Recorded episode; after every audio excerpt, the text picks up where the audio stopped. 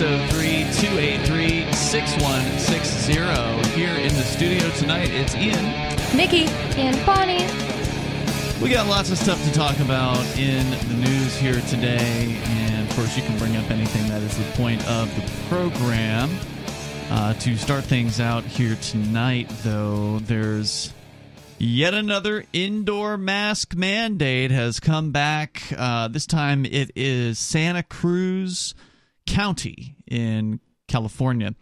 And of course, there's some numbers around the country. I think the Bonnie, you I don't know if you have this story, but uh, New Hampshire, the governor of New Hampshire is saying that we're in an emergency situation with hospital capacity, but he's not declaring an emergency order yet. Yeah, it's interesting. He's holding off on any kind of state of emergency order, even though New Hampshire hospitals are apparently at a peak of coronavirus cases. So it's like, I'm not advocating for a state of emergency here. Like, I'm glad he's not doing it.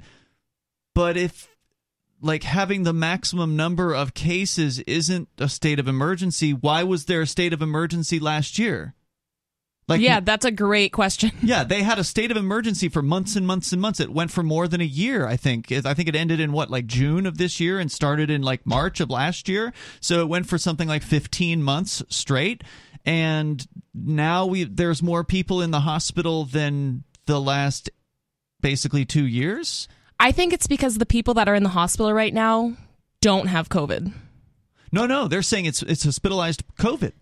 Oh, they're saying it's because yeah, of COVID? A, right now in New Hampshire, huh. there are more cases hospitalized for COVID than there have been at, at any point during the so-called pandemic. But wow. Sununu is, is saying, oh no, it's not a state of emer- emergency. So why was it a state of emergency when there were fewer people in yeah. the hospital and there's not now. It doesn't make any sense whatsoever. Again, I'm not saying that he should call for another state of emergency and as I understand it the uh, the state representatives have put some extra restrictions on the state of emergency here in New Hampshire. Good. I don't remember exactly what they were. They weren't like a ton of restrictions, but it's a little bit more difficult to like keep it going for as long as as he did before. So maybe he just feels like he's going to be shut down faster if he brings it back. Maybe he maybe this is more of like a political statement on his part that he, he just, wants to run for president. So there's that. Yeah, apparently there was something in the news that he's talking about running for president. I don't know if it's going to be 2024 or 2028 but yeah, he's he's got his eyes on that particular prize. But uh, out in California, we know things are pretty crazy. You know, Los Angeles County.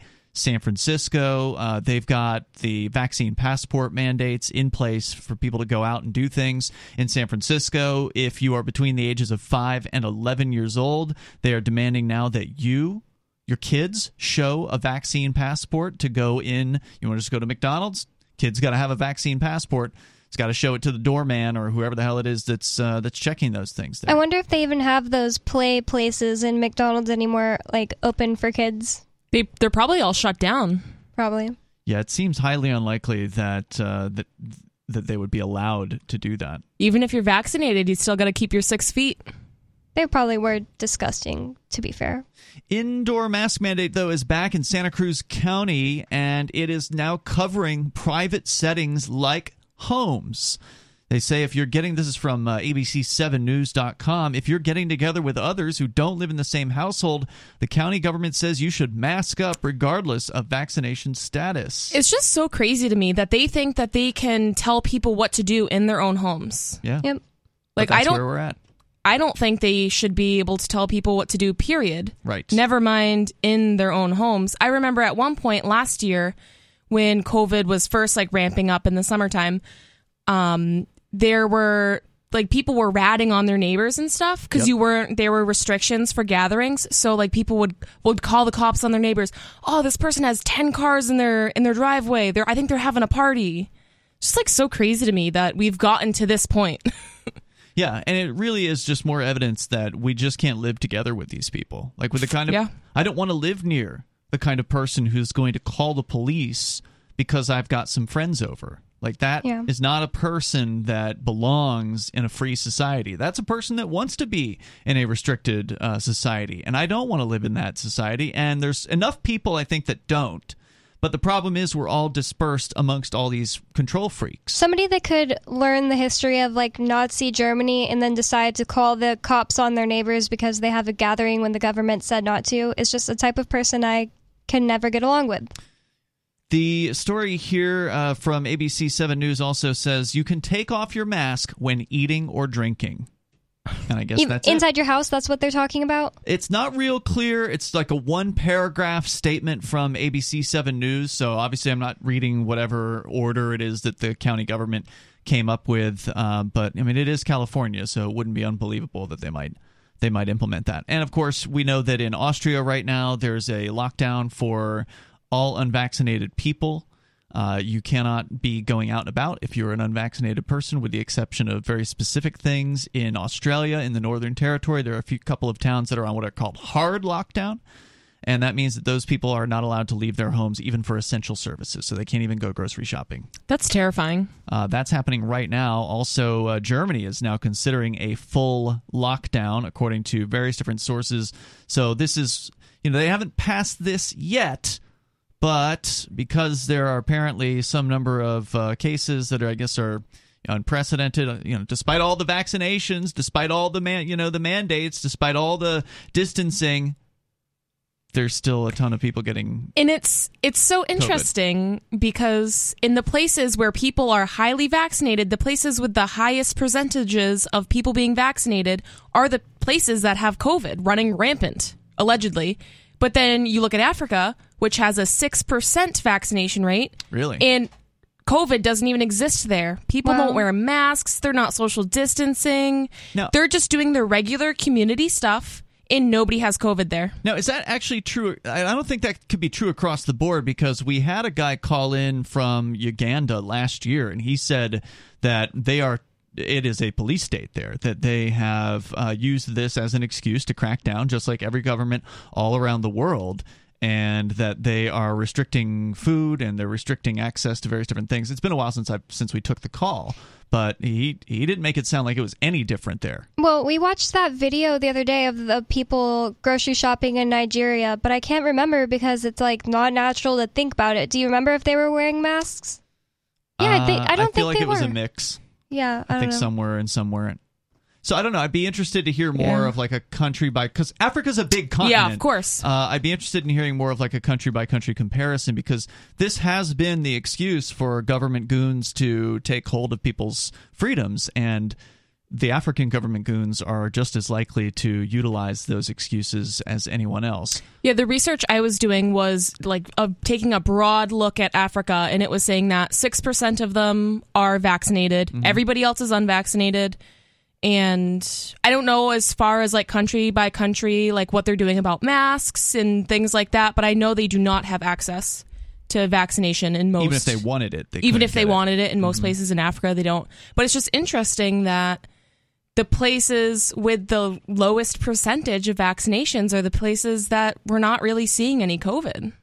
Yeah, and the, and of course during uh, last year, we I think it was Tom Woods who put together a bunch of numbers looking at the various different U.S. states and comparing, say, California to Florida, where California has all these crazy mandates and all these you know you know various different things that they're telling people they have to do, and Florida didn't have hardly any by comparison and yet there was really no significant appreciable difference in infections and such. Uh, it was a few weeks ago that I saw this, but California's COVID rates actually surpassed Florida's substantially. Mm, wow. And Florida's still not locked down. You mm-hmm. know, I'm assuming most people that live in Florida aren't masking, you know, people are kind of back to normal there. And in mm-hmm. California, as we've been seeing, that is not the case. I mean, people are basically getting vaccinated against their will, but they still have higher COVID rates. You can still leave California, by the way. If you are still in California and you care about freedom, then you really ought to get out of there because, I mean, there's, I'm sorry, I know the weather's nice.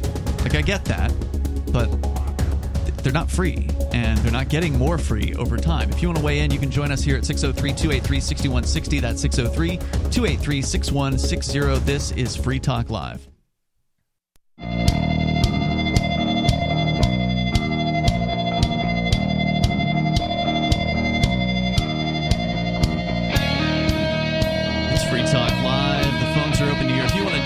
603 283 6160. That's 603 283 6160. And here with you in the studio tonight, you've got me, Ian, Nikki, and Bonnie.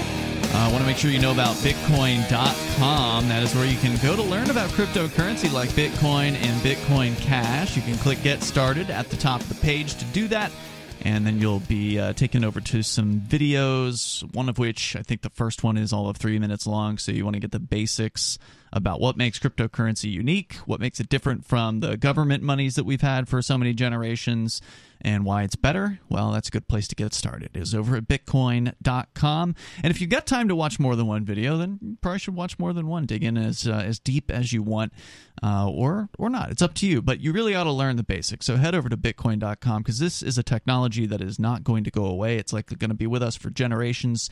Uh, head over to bitcoin.com to get started. And if you're not new to crypto, you can get uh, the latest news headlines over at news.bitcoin.com. They've got them fresh every single day there. That's news.bitcoin.com. We are just kind of overviewing some of the latest uh, headlines and news about the various different COVID related crackdowns. Or in the case of New Hampshire, thankfully, not a crackdown, even though the cases are at a record high, that are, as far as hospitalized cases are at a record high right now. It's apparently not a state of emergency now. And so the governor, thankfully, at this point, is not going to exercise the uh, so called emergency powers. Whether he will continue to uh, be hands off in this particular way is another question. And I know that the story that you had, Bonnie, about that referenced something about the National Guard might be called in to construct some sort of facilities inside hospitals. And you know, I am curious to know what that's all about because, like, why can't the hospitals construct their own facilities? They have plenty of money. They can hire a contractor. Why and they would... get money from the government. right. Well, they also just get money from, you know, the insurance yeah. companies and their patients. So like if they need a new wing built or they need some sort of facility added inside an existing wing, why can't they just hire somebody? It seems like they're kind of trying to normalize the militarization of like healthcare facilities and things like that. Because mm. I remember when I was working in a nursing home, like right in the beginning of COVID, like March, April, they had the National Guard come in to administer the COVID tests to all the residents.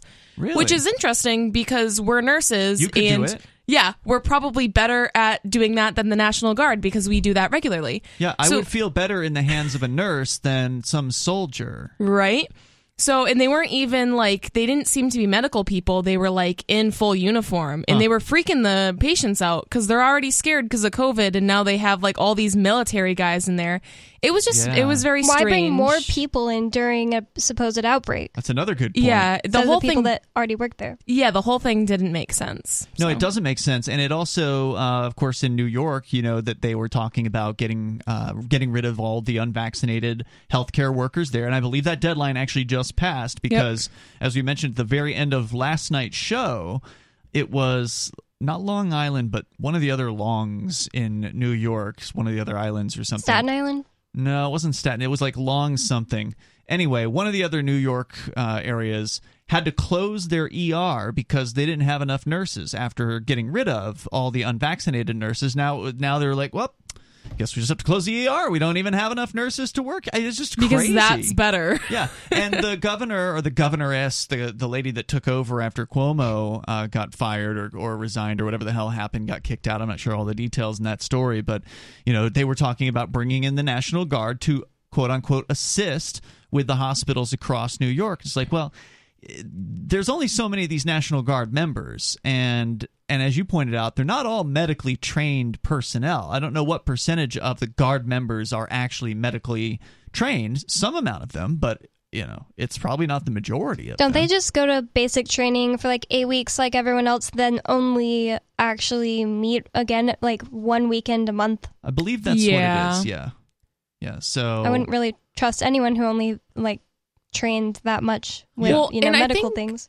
I think some of them are like I think they were planning on using like the actual medic people, mm-hmm. but like you said, like there probably is not enough people that are actually trained because you can't just go into a nursing role. I mean, well, right. you need to be trained in you know you need medical training. And if you're a medical person in the National Guard, as Bonnie points out, these are part timers with the Guard, so they have a full time medical job, yeah. likely. Uh. So what are you going to do? Pull them out of their full time medical position so they can go and work part time at a hospital that they weren't working. It just doesn't. The whole thing doesn't make any sense. Yeah, I don't know. I didn't see any follow up stories as to whether or not that's actually occurring now. Like, I doubt it. so if you're in New York State and you know you've got an update on the story, you're welcome to share it with us. But I don't know, Bonnie. Did you have a chance to look at that story at all to see what exactly the role of the National Guard is expected to be in it's New Hampshire? Saying that they're still trying to figure it out. You want me to get into this story? If you have it in front of you, I'm just curious. This is from MWR9. New executive order aims to help New Hampshire hospitals build capacity, Sununu says. Hospitals will be able to create temporary acute care centers within own facilities. They couldn't do that before. Why? Why does a hospital? Yeah, why can't need... they have like a portable? Let me acute care facilities don't they already have these things nikki? Most, like, what does that most mean? hospitals do. What is what is an acute um, care facility? well acute care would be so like there's like chronic illnesses and then there's acute illnesses. Mm-hmm. so acute care would be something like a med surg unit or like a cardiac unit like someone who's just coming in for like a surgery or like if they had a heart attack or something or if they got covid and you know they're just coming in for like a short-term stay so I would assume that that's, I mean, that's pretty much what like the entire hospital is. Cause like long term would be like a nursing home mm. or a hmm. rehab or, you know, they also have, um, what do they call it? It ambulatory, which is like, uh, one day in, you know, you, you don't actually get admitted. Mm-hmm. It's just like an in and out kind of thing for certain procedures and checkups. But so what is he talking about then? I have no clue says Governor Sununu has issued a new executive order. Oh, I, I read that, sorry. Sununu said he is not declaring a new state of emergency, but as COVID 19 hospitalizations continued to reach new highs in the state, he said New Hampshire is definitely in an emergency situation when it comes to hospital capacity. The executive order will allow hospitals to create temporary acute uh, care centers within their own facilities and take other steps to build capacity as the latest wave of cases begins to build. Sununu said, Isn't, "Does that does that suggest that hospitals can't do this on their own volition? They can't just go ahead and oh, we need some more room, so let's add a you know another wing or something like that, or, or let's convert the you know the i don't know this stock room into a place where they can put some beds. I mean do they really need to go to the government? I understand there's a lot of regulation in the medical field but really you actually have to go and like ask permission from the state representatives to pass a bill or something well i think they just like to do that because they seem to be like bad at spending money. They're always asking money for the, from the government. Well like nikki pat, or pointed out last week that it doesn't make sense to even call a hospital a private uh, company, and well, I don't get how they are funded by government. I know, I understand. Yeah, like eighty percent. It's just it's crazy. It sounds crazy to me. But that it seems to be like their regular mo. Mm-hmm. What else? Sununu said it's essentially the same model he and his public health team learned about when they traveled to Kentucky at the end of August. New Hampshire hospital. So we had to go to Kentucky to learn about how we can have a temporary acute center in our hospitals, and we can pass an executive order to authorize them to do it's all very confusing to me and, and apparently the national guard's going to get brought up here at some point. Uh, the number is 603-283-6160 and we've got a nurse in the studio and she doesn't understand this either so can somebody explain this? It's free talk live when Monster Hunter International discovers one of Isaac Newton's wardstones being auctioned off, they decide to steal it and use it to destroy the Chaos God once and for all. But a mysterious thief upends their plan, and it soon becomes a race against time as something much older and infinitely more evil awakens in the jungles of South America. Monster Hunter Bloodlines by New York Times bestselling author Larry Correia and Baen Books. Visit monsterhunternation.com for for more.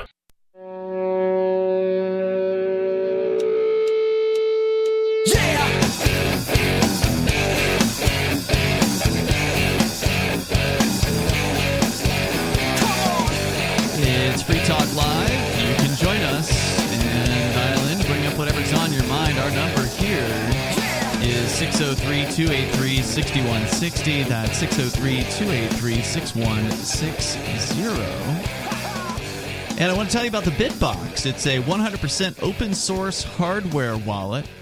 And because it's open source, that means it's pretty unique. There, not every hardware wallet out there is open source, and open source means that the code is available. Somebody who knows how to program can go and audit that code, and presumably people have done that because, well, that's what computer geeks are good for. Is they they know how to go in and look at code. I can't do it.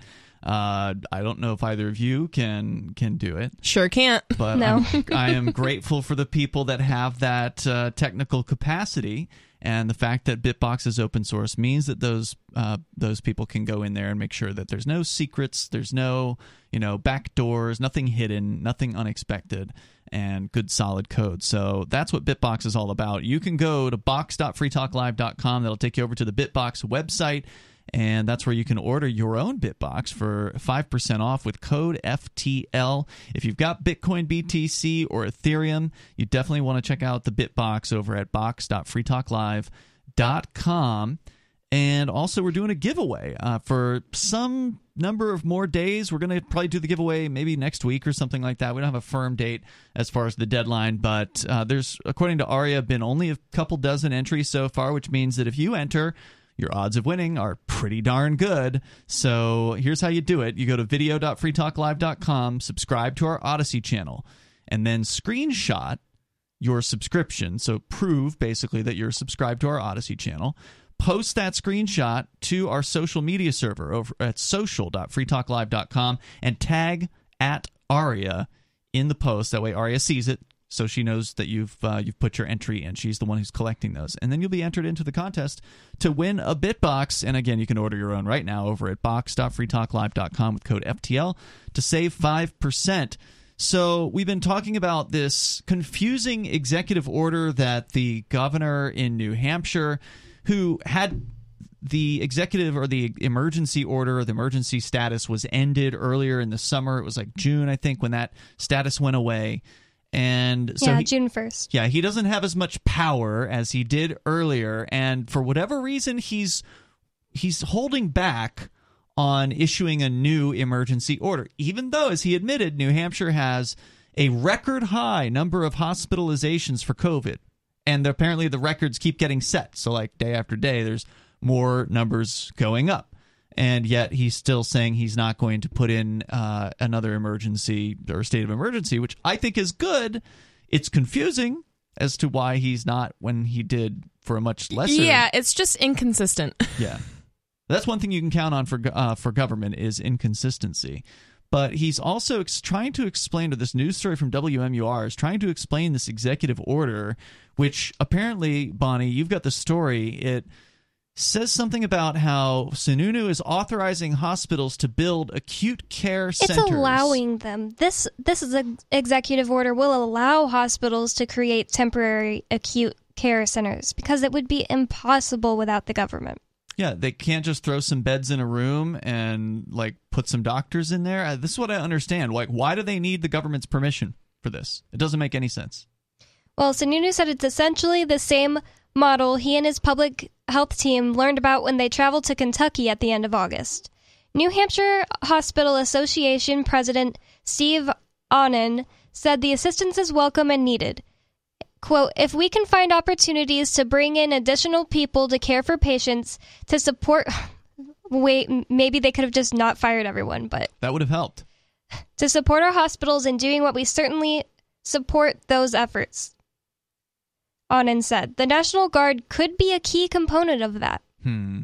State official or state health officials are also coordinating with hospitals to determine what sort of support service roles might be filled by the National Guard. Hmm. We could now, I, am sorry to interrupt you here. Now, Nikki, you worked at a hospital that was in Massachusetts. Yes. So, and I know you went to one or two different protests here in New Hampshire. Do you recall or do you know when whatever deadline there might have been. Now, I know in New Hampshire it wasn't a government imposed one. uh, like they did in Maine, where the Maine governor said Yeah. you have to have a vaccination if you're in any healthcare. Yeah, what- or else you get your license taken away. Not even you get fired. They were taking away people's licenses to practice. So they didn't do that in New Hampshire, but No. the private companies, quote unquote, of course they all get paid by governments, but you know the private companies that run these hospitals, like Dartmouth uh, Medical Center, which is the the largest medical professional group in New Hampshire, they said to their employees, "You have to get the vaccination." So, did you recall hearing when their deadline might have been? Not sure. My deadline was November 15th. Mm-hmm. So I'm thinking, I think most places was anywhere from like November 1st to December 1st. That's kind of like what most of them are. And it's funny because the National Guard's deadline, I think, is in like July last time I checked. Next year, you mean, or this year? Next year. Next year, okay. So the National Guard doesn't even have to be vaccinated. They might have they Mm-hmm. might have moved their deadline,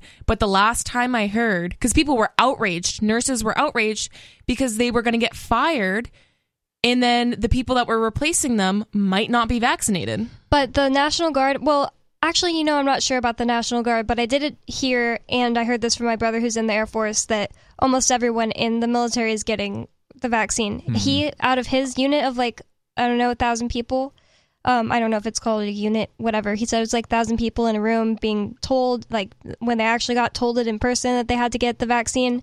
They asked, okay, who doesn't want the vaccine? Who absolutely won't get it and needs to get a, a religious exemption? Him and one other person Wow. stepped forward. So Good for him. yeah, they're order followers, so I bet they're mostly getting the vaccine. But I still get your point. Like they're not being told that they have to yet. So why is it a fireable offense to a you know somebody who's trained to Right. be? The professional nurse has to leave to be replaced by some grunt who doesn't have to have the vaccine and Makes doesn't have the same level of training. Like and so that's what you're saying, Bonnie. They're they're trying to figure out right now what the potential role could be for the National Guard in these hospitals. Yes, this guy, he is Stephen Ahnen. Quote, we could do it right now, and at some point, oh no, sorry, this is Sununu talking now. We could do it right now, and at some point, I think that need will likely be there, Sununu said. When I call up the National Guard, it could potentially be for weeks or even months. Last time I had the National Guard called up for effectively a year, and that puts a lot of pressure on their system. Ew, I don't like the way he talks. It's like, I don't know. He just is really into like getting to be able to be the one that calls up the course he National is. Guard. He's a sleazeball. He's all about power. I mean, that's why he's in the position he's in. That's why he's talking about uh, running for the presidency. but I guess he's trying to say he doesn't want to have them called up if he doesn't have to because it puts a lot of pressure on the National Guard system. I didn't know that he'd even called them up uh, for a year, as he he was saying. I had not heard anything about that in the last year. I certainly didn't see them on the streets or anything like that. I know that when Matt and I went to uh, Vermont, they had some handing out food at a like a distribution thing in Vermont one day, but that's not the New Hampshire Guard. So I, I certainly never saw them. Maybe they were at the whatever New Hampshire food distributions there might have been or something like that, but they, they weren't in any sort of like public capacity as I was driving around Keene last year. I never saw them. Citizen soldiers could end up at hospitals, rehabilitation centers, or nursing homes to help ease the capacity crunch. So, uh, quote, so right now we are defining the roles so that we Right, can. the translation there is that they're easing the issues with not having staff, right? Like That's what I was thinking from the beginning. Like, is is the capacity changing because there's less staff? Is Well- there just less capacity now because they don't Yeah, have enough people? say, like, they're the hospitals aren't going to get larger or smaller. They're still the same size buildings, so they have the same number of beds in them. And if there's a bunch of people that are getting checked in due to COVID, they're not saying the hospitals are full, mind you.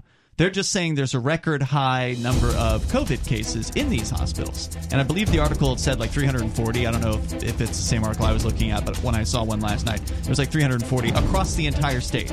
So I don't know how many hospital beds there are across all of New Hampshire, but I'm guessing there's a few thousand at least. Uh, the number here is 603 283 6160. That's 603 283 6160. So I don't think having a bunch of uh, military people standing around and moving boxes is going to help with capacity.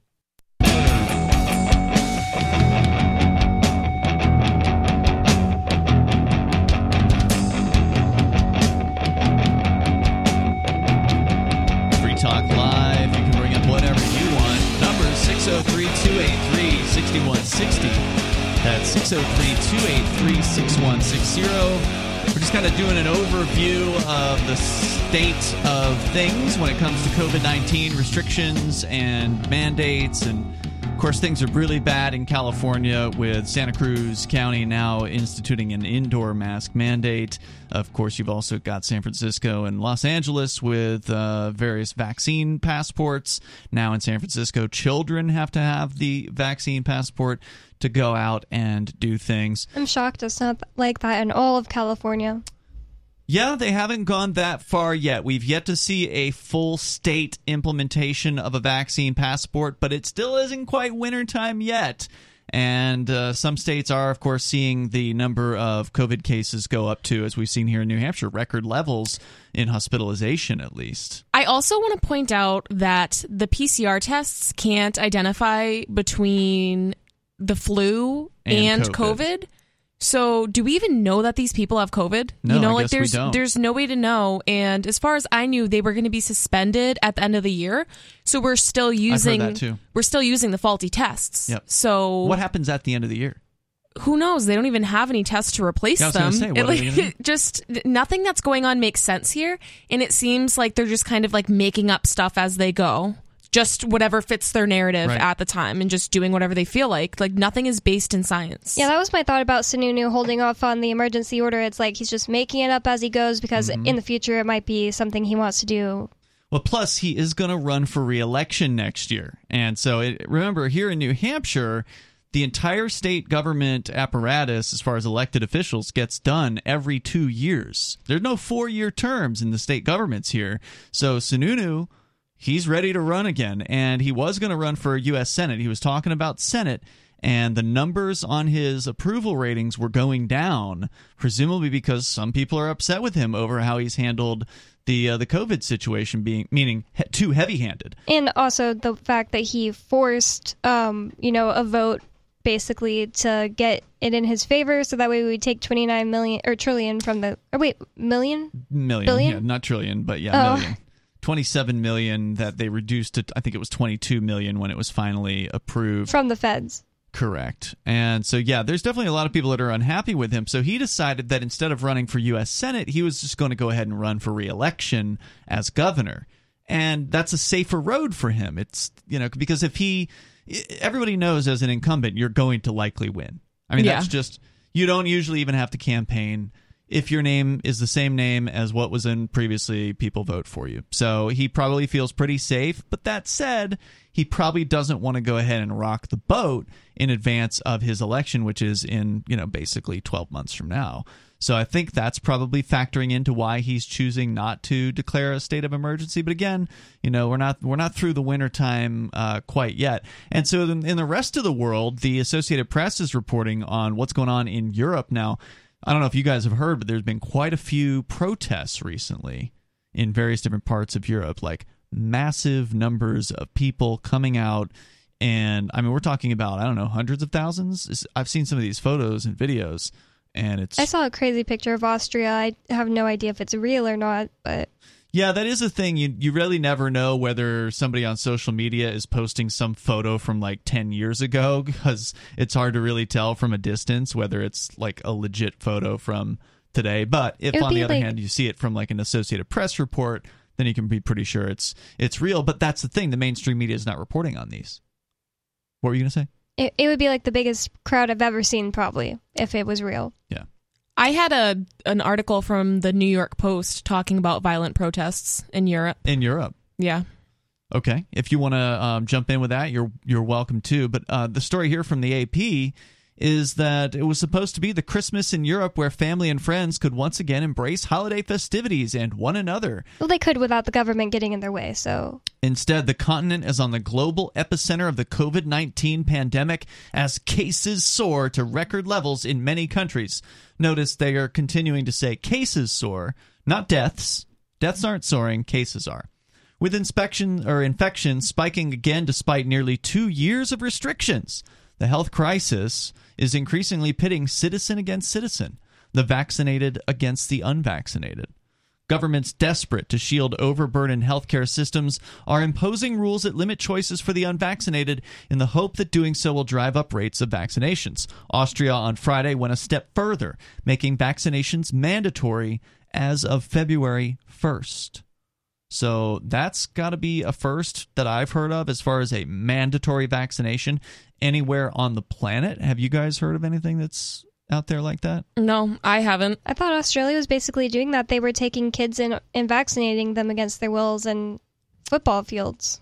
Um, I don't know if they were doing it against their will. I know that they had uh, high schoolers that were going and getting vaccinated so they could continue to go to school. But that was one of those things where it was like, well, if you don't get the vaccine, then you can't go to school. And I think the big thing was before they would have to get their parents' permission, mm-hmm. and then like with this, they didn't have to. They could just say like, "Oh, sure, choice. I'll get it." Yeah, which isn't. I mean, I would argue that they should have that right, but there's also should. no informed.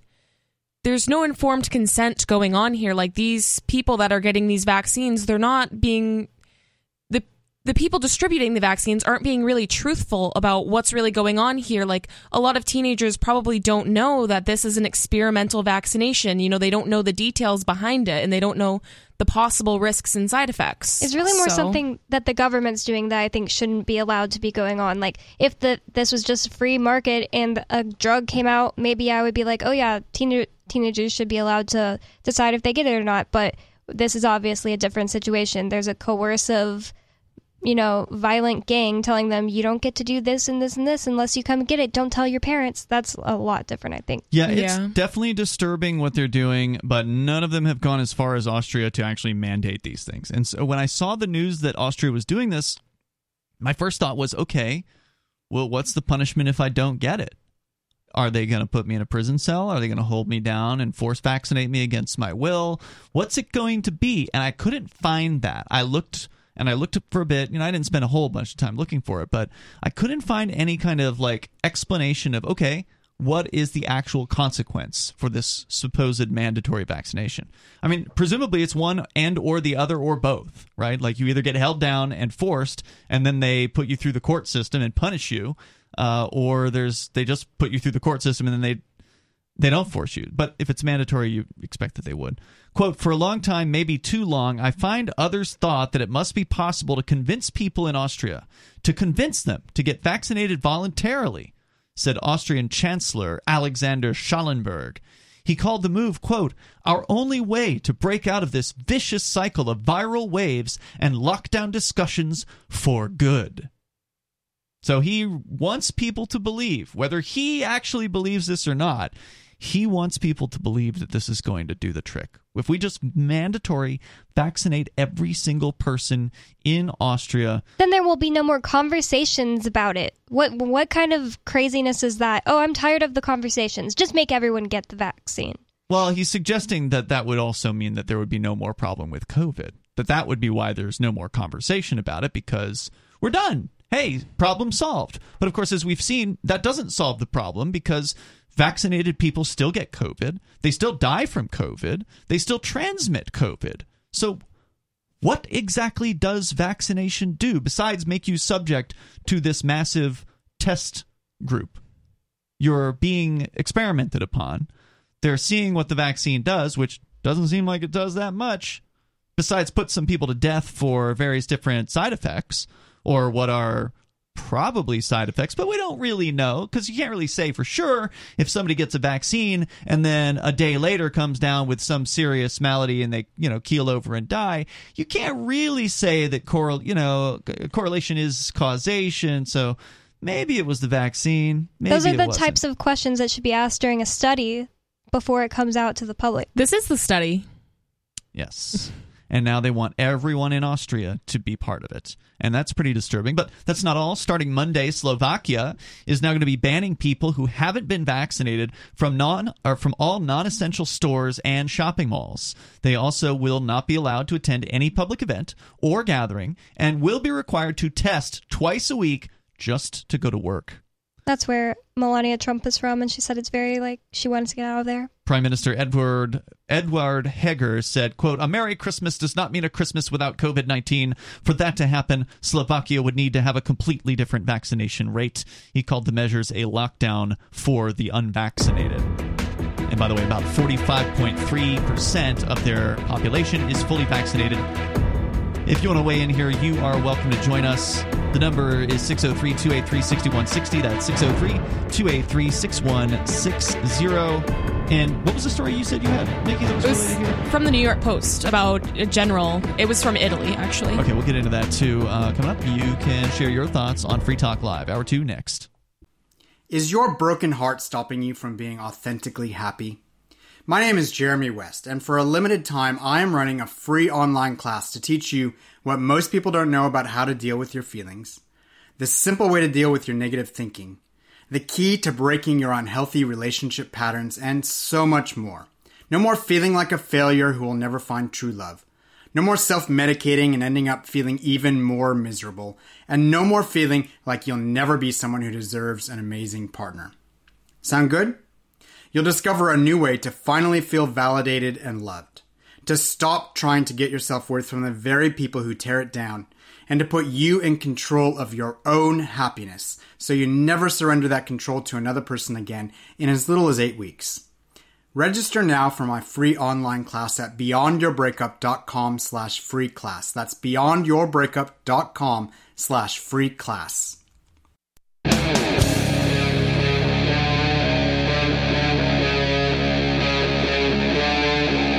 Free Talk Live. This is Free Talk Live. We're launching into the second hour of the program. The phones are open if you want to join us. The number is 603 Nikki, and Bonnie. It's 603 283 6160. We're kind of doing an overview of what's happening around the world in different places with different restrictions uh, on various different people, especially the unvaccinated, and uh, in, in, not only Central and Eastern Europe, but also some of the more Western uh, nations like Germany there was a potential that they were going to do a, a, a, serious lockdown there, but apparently that did get blocked today by some of the incoming government, so that's been put on hold for the moment. Uh, but uh, in other countries, they are targeting unvaccinated people. Austria, of course, having a lockdown across the board for those who are unvaccinated. In Australia, there's some towns that are on what's called a hard lockdown. In the United States, we've got vaccine passports coming out in various different places. And presumably, a lot of this is going to get worse as the weather continues to get colder. And as you pointed out, Nikki, the tests that people have been using for the last two, roughly two years at this point can't even discern between COVID 19 and the flu, which may explain why the numbers for the flu basically disappeared in 2020. Yeah, like, exactly. Almost completely gone, right? And it was like, oh, the big mystery has been solved. Like in healthcare, at least, we were like, oh, that's what it is. Like, they were just testing as COVID instead of the flu. Like it all makes sense now. Like that's why we didn't have any flu patients. And that's why some of the COVID patients were producing flu like symptoms. And so like we were seeing this like wide range of like different COVID symptoms and we're mm-hmm. like, this doesn't make any sense. So it kind of like answered all of our questions, but then for some reason it felt like everybody forgot about that. Hmm. And then they it was just, just on using the same test. Which yeah. Now they, now they can't start or they can't use after the end of the year based on was that the FDA that made that decision? yes, I believe so, but yeah. I don't know. I heard about that a few months ago. That was back in the summertime when I heard. Yeah, I'm that. not sure if they're still. I mean, it was it was weird because it didn't make sense to me because I'm thinking, okay, if we've just established that the tests don't work, then why are we still using them, especially for this long? I mean, yeah. we they were going to use them for like another like four to six months. So it, it just it really it sense. doesn't make any sense. Greece is targeting the unvaccinated, according to APNews.com. Prime Minister Kyriakos Mitsotakis announced a battery of new restrictions late Thursday for the unvaccinated, keeping them out of venues like bars, restaurants, cinemas, theaters, museums, and gyms, even if they have tested negative. Quote, it's an immediate act of protection and, of course, an indirect urge to be vaccinated. They want people to want to be vaccinated. They want people to want to go out to the movies, to want to go out to to uh, to eat, and that's this that's their plan who's across ever most heard of the of planet. Uh, trying to coerce somebody. Who's ever heard of calling that an indirect urge? Yeah, an external urge. an Like, interesting way to put it. Yeah. And it just makes it so obvious that if if they're not taking a negative test, then it just makes it so obvious that they're using this as measures to coerce people into getting vaccinated. It's Right. not about COVID. No. It's not about keeping people healthy. It's about making people do whatever the government wants them to do. Yeah, making them take this experimental vaccine and making the profits of the cor- mega corporations that are manufacturing it go up and up. we don't care if you can prove that you don't have COVID. We want you to prove that you have experimental gene therapy in your in your blood. Right, and then you don't even have to take a test. So you can have COVID as long as you have the vaccine. Yep. Yeah. The restrictions enrage Claire Daly, an Irish EU legislator who is a member of European Parliament's Civil Liberties and Justice Committee. She argues nations are trampling individual rights. She says in a whole number of cases, member states are excluding people from their ability to go to work. She said calling Austria's restrictions on the unvaccinated that preceded its decision to impose a full lockdown a frightening scenario. In Ireland, where 75.9% of the population are fully vaccinated, she feels a backlash against holdouts. She says there's almost a sort of hate speech being whipped up against the unvaccinated. And we've seen that here in the United States, where politicians and people in the media have been using terms like it's a pandemic of the unvaccinated, meaning that these people are the problem. These people are the disease. The, these people are inhuman. They're the ones who are doing this to us. and these are the sorts of things that, pre, you know, that in historically have preceded like roundups and exterminations. Now, if that seems like it's, oh, you're crazy, you know, for suggesting that, just keep in mind that in Australia, just a couple of days ago, we were reporting they're literally rounding up people who are testing positive for COVID and those who they've come into contact with and putting them into forced quarantine camps. Using the the military, the Australian Defence Force, military trucks coming around and rounding people up. And that's not if you have COVID. That's if you walk past somebody who was also, um, you know, anyone who, COVID. contacted contacted someone with COVID in these towns, and that's in the Northern Territory. So the story here uh, does touch on the protests, which you're going to get into here next, Nikki. The 10,000 people gathered in Prague this week to protest the Czech government restrictions imposed on the unvaccinated. They chanted "freedom, freedom," and you know, that's all they give you here in this story. But your story gets into it a little bit more.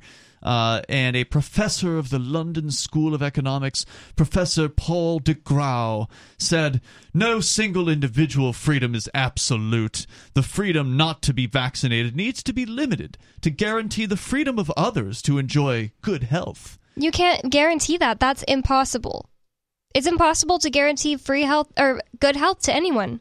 That's a great point. Yeah, I mean, as we point, as we've said here, that there's even been mainstream stories that have admitted that people with the vaccine still get COVID. They still transmit COVID. So you're right, Bonnie. This is all just a smokescreen. I mean, you can live a very healthy life and do everything right and just end up with something that comes on in when you're older because of genetics. You just aren't, aren't guaranteed good health. You never know. And you certainly being obedient to the government is not going to guarantee you any better health. Like Especially when we've like we've said they're not actually doing things that help people be healthy. Sure. I mean, so how many people have we seen smoking a cigarette with a mask hanging below their chin? Yeah. Yeah. How many Exactly. extremely obese Americans are walking around wearing masks and feeling, you know, morally superior to people without masks on. That principle is now turning friends away from each other and splitting families across European nations. Brigitte Schoenmakers, a general practitioner at Leuven University, sees it on almost a daily basis. She says it's turned into a battle between people, she said. She sees political conflicts whipped up by people willfully spreading conspiracy theories, but also intensely human stories. One of her patients has been locked out of the home of her parents because she dreads being vaccinated. Wow. And there are a lot of people who've had this happen to them in you know in our area. We had a guy on the show last year, Andy, who was from Massachusetts, and his parents did not want him coming to like Thanksgiving or Christmas. So he ended up just leaving the area entirely because his own family has, had basically shut him out. That's so sad. One of my friends, her she was going to a cookout at her boyfriend's family's house and they made them show proof of vaccination to even go to like the family party.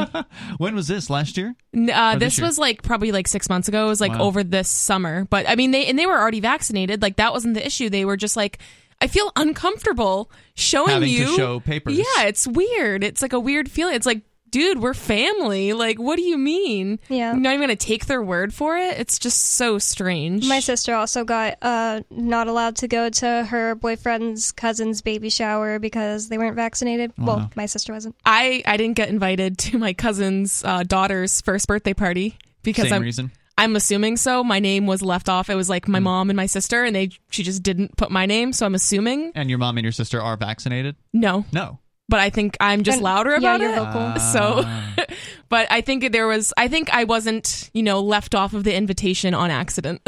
well, I think this is an it's a unique opportunity for people. As much as it hurts to have people that you care about turn you out like this, it does show people's true colors. Yeah. Like, oh, that's what our friendship meant to you like some government goon tells you A, B, and C, and now I'm no longer, you know, close to you. You're not even going to be talking to me. You won't see me in person. You won't give me a hug. Okay, well, I'll go spend time with people who actually are willing to do those things. And so it's giving people an opportunity, a unique opportunity to find the people that actually treat them with respect. And that's true on both sides. So I support this, actually. Uh, there's more coming up on the protests in the streets of Europe on the way. It's Free Talk Live.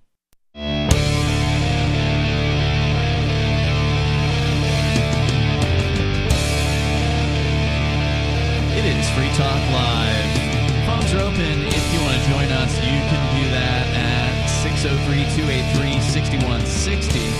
That's 603 283 6160. And I do want to let you know about Intercoin. They can help any business or organization launch their own currency or raise money using their own token. And now Intercoin has launched its investor token worldwide, and for the first time, it is now available on a centralized exchange as well as a decentralized exchange. Their centralized exchange is exmarkets.com, and there's no know your customer process over at xmarkets, exmarkets.com. You Wait, just sign up with an email address. What's the decentralized exchange? Uniswap? That's Uniswap. Oh. Mm-hmm. Uh, with Uniswap, they don't even need to know an email address. Wow. Uh, so you just go on over to exmarkets.com and you can keep your privacy intact there. Trade dozens of different cryptocurrencies for Tether. Then use the Tether that you have to buy ITR, which is the Intercoin Investor Token. You can learn more about the Intercoin vision at intercoin.org and buy or sell ITR on either exmarkets.com or Uniswap. And if you want the Uniswap link, head over to intercoin.org. It's right there on the front page of the site. You just might be advancing the cause of liberty around the world. We're just talking about Europe and what's going on over there with various different nations having uh, some pretty serious crackdowns on peaceful people living unvaccinated lives. And some people are taking it to the streets. Nikki, you've got a story about it. Yep. So this article is actually from the New York Post. Violent protests have broken out against COVID 19 vaccine mandates and lockdowns across Europe amid tough new rules to curb winter waves of the virus. Demonstrators Which are, didn't work last time they tried no. to curb the virus, but exactly. let's get tougher and see if that makes a difference. Demonstrators are angry about the new measures gathered in Austria, Croatia, Italy, Northern Ireland, and the French territory of Guadeloupe and the Netherlands to the protest to protest the moves. In the Netherlands, a second night of riots broke out Saturday mm. over a partial lockdown one day after police opened fire on people protesting the new rules in Rotterdam. Hmm. Protesters hurried fireworks at the police and set fire to bicycles in The Hague as cops used horses, dogs, and batons to chase crowds away. Wow. Oh I saw a video of the cops with the dogs, and they were trying to get a dog to like bite or do something to a dude that was on the pavement and being wrestled by the police. The police clearly had this guy, I shouldn't say wrestled, being held down uh, by the police. And it was like they had control of this man on the pavement and they wanted to sic the dog on him, but the dog wouldn't do it. Like nice. The, like the dog knew that this guy was being wrongfully attacked, wow. and like they're literally dragging this dog. They're they're hmm. abusing the dog, trying to like force it to attack this guy, and the dog wanted, wanted nothing to do with it. It was amazing. Wow. Wow. But I mean, sad at the same time. Yeah, was, it is sad, but it's interesting that the dog was not attacking the person. Yeah. So the police said a rock was hurled through the window of an ambulance carrying a patient. At least five officers were injured, with one taken by ambulance with a knee injury during. Um, I feel like they, they just do, you know, the opposition goes into these crowds whenever there's a yeah. um a riot. I mean a you know a protest about these things. Oh, I'm gonna throw a rock into an ambulance. Like because what person who is protesting yeah. the, the use of violence against them by the government is going to do something violent to somebody just being taken away in an ambulance? That's a good point bonnie and it's i'm glad you brought that up because it's always important to remind people that whenever there's a protest with a large number of people there's a good chance that there are what are called agent provocateurs in that crowd and they are cops and they will do things like what you're talking about. And there was uh, it happened here. It's happened here in the United States plenty of times. Sometimes they get caught for what they're doing. Sometimes they get identified later on, or you can see that they're wearing like army boots or whatever, the same boots that the cops are wearing, even though they're in rest. The rest of their clothing is like normal civilian clothing. Like there's there's little cues that might clue you in to who these people are.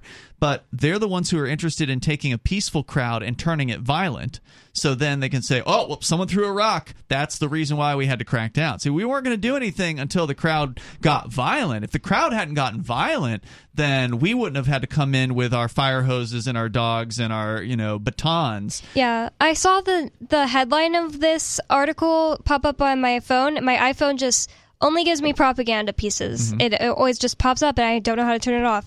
And um, I immediately thought they just wrote violent because you know some provocateur, like you're saying, right. went in there, made it get violent, and now that's what they're going to use as the headline. Right. So even so though ninety nine percent or ninety nine point nine or whatever percent of the crowd is completely peaceful, you know the the few that actually commit a violent act many of whom probably work for the police. Well, now the crowd is violent because somebody got, you know, threw a rock through a window. Well, and we even saw it here in the U.S. with the Black Lives Matter protests. Some, like that type of, like when people know there's going to be a big protest, that kind of attracts the type of people who don't really care about the cause. Yes. They're just like ready to start a they ruckus, you know? Mm-hmm. Yeah. Yep. So. Yeah, and I'm not saying they're all agents provocateur. There could just be the, the you know, crazy the riotous people. types that they they see an excuse to burn a, a, you know a strip mall or something like that. Yeah, I got in a fight with my mom during 2020 because she reposted this thing on Facebook that was like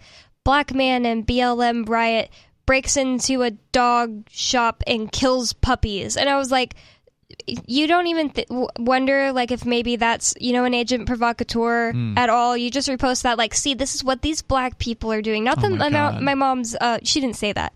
I'm just saying, not that my mom is like uh, racist. It's just that she was obviously being, you know, part of this. She was like a pawn in this situation. I was like, why would you just repost something like that? You don't know any of the situations. You're just, and she was just like, Bonnie, I'm not racist. I just don't like that people are going around making riots. I was like, well, I don't know. You're obviously being used. And she's like, she deleted me off Facebook so we wouldn't wow. fight. Well, it was so we wouldn't fight. She uh-huh. said. oh man. Yeah, that wasn't black people that did that. That was a man who did that right? Just one guy. Yeah, possibly. Exactly. I mean, that's what the government said. I mean, not the government. That's what the media said happened. Yeah. Who one, knows? One psychopath.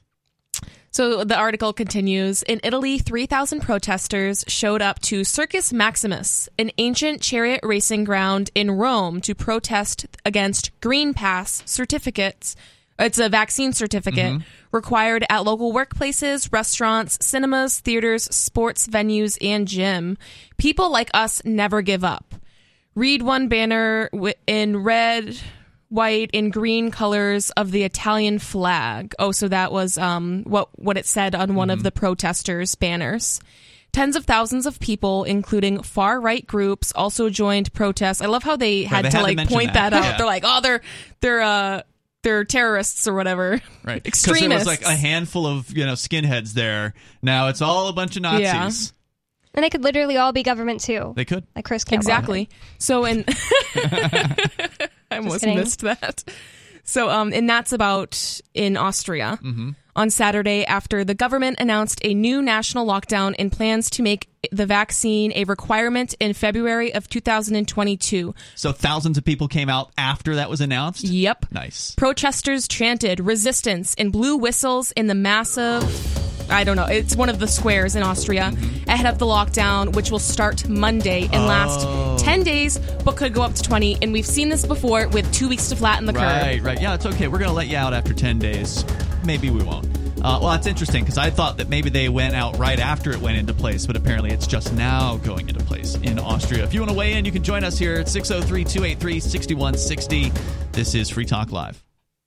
When a lunar observatory detects a radio broadcast originating from Proxima Centauri, the nations of Earth discover their first contact with an alien race may also be their last. With the Proximans facing an extinction level disaster, Earth must choose between sending a ship on a multi-year journey or allowing nature to take its course. Saving Proxima, a hard science fiction thriller by Travis S. Taylor and Les Johnson from BaenBooks.com. It's Free Talk Live. Open phones here. If you want to join us, you can. The number is 603 283 6160. We've been talking about the protests that are continuing in various parts of Western and Eastern Europe. And if you want to weigh in here, because nothing like this is happening in the United States. I mean, there's people here that don't appreciate the lockdowns, and there have been some anti lockdown events, but nothing with thousands and thousands of people like we're seeing uh, some of the images and videos out of Europe. Uh, with you in the studio tonight, it's Ian. Nikki. And Bonnie. We're going to go to your phone calls and thoughts. And of course, you can bring up whatever happens to be on your mind. That is what we do here on Free Talk Live. Coming up, uh, Bonnie, you want to talk about a guy found not guilty of shooting at a, uh, I guess, sort of in defense of himself. At while- cops that came to his house. yeah, as the police were raiding his home, actually surprisingly found not guilty of those charges, but found guilty of something else. We'll tell you about that story uh, on the way here. Again, the number 603 283 6160. Let's go to Kadu. He's calling in from Connecticut.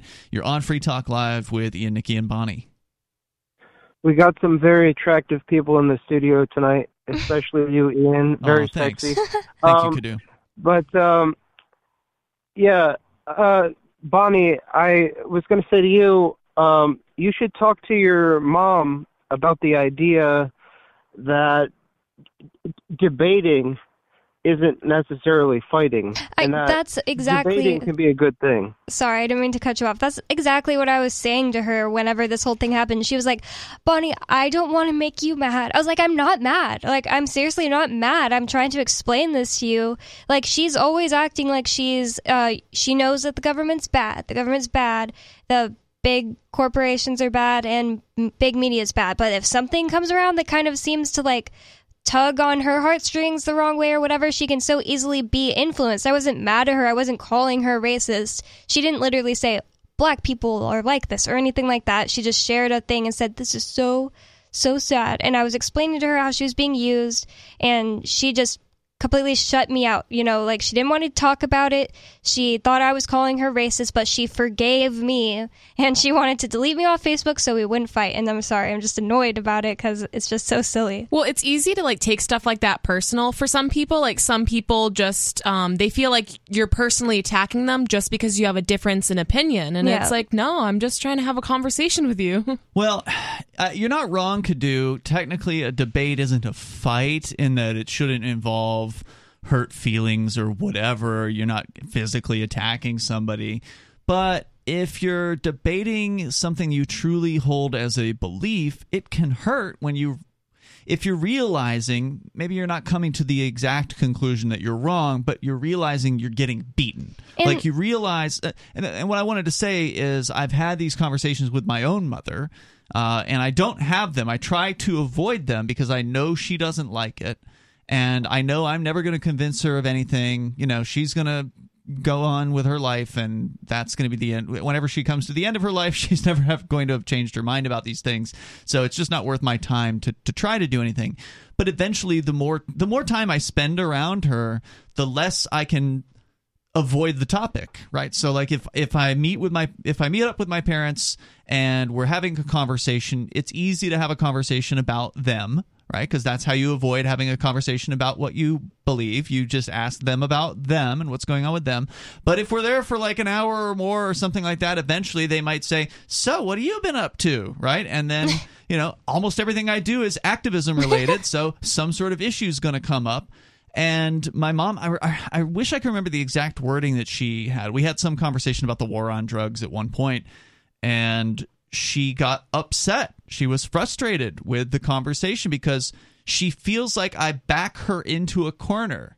And I don't know if those were the exact words, but that was the impression I got from what she said to me. And it's like, well, okay, that's what somebody would say if they feel like they have no legitimate response to the things that you've said. That's somebody who's feeling like they've been beaten by the conversation. So even though it's just a debate or a discussion, it can feel like you're losing that discussion. And the right? other thing is, I yeah. know the background reason behind my mom getting emotional about it is because she's from Alabama and she hasn't lived there for a long time, but she does now and she's always talking about how unfair it is that everybody sees people from the South as racist. It's really unfair. The more I uh, live up in the North, I realize there are just as many racist people in the North, like mm-hmm. a crazy amount. Of, if you would have grown up in the South, you'd think that nobody in the North is racist because of the way that people treat you. So I can see that, you know, it's a sensitive spot for her because she's not racist. She didn't want her daughter calling her racist, and that's not what I was doing, but.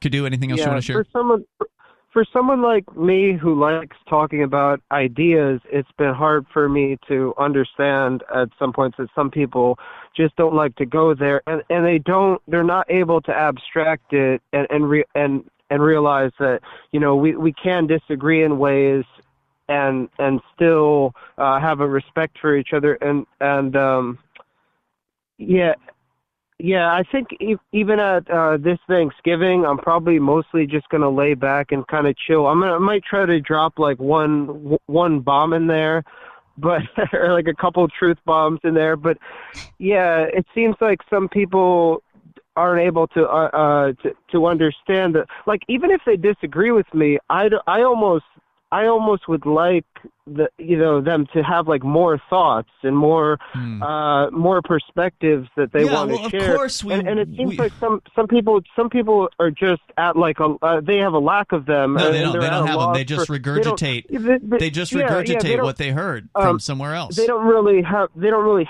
have the arguments. And I think I've been at fault at sometimes in the past for judging them on that and getting kind of like offended myself with it. It's like, come on, I'm giving you so much here like I, and I'm and I'm being nice enough to not need you to totally agree with me. I want you to understand, but mm-hmm. but it's it's they have a problem with even generating the the ideation. Yeah, I think you would describe that person as an NPC, basically a non-player character. I believe is what that stands for. And Kadu, thank you for the call tonight. And I know that's it, the, the most frustrating part about what he's saying, being in that position of, of wanting somebody that you care about. You know, somebody that you might have uh, spent a lifetime being around as a family member or something like that, you know, whether it's your uncle or cousin or whoever it is, we're talking about you like that person because they were kind to you as a kid or whatever. You you know, you played with them as they you know when you were growing up as cousins or whatever the circumstance was, and now it's turned out that this person that you thought you got along with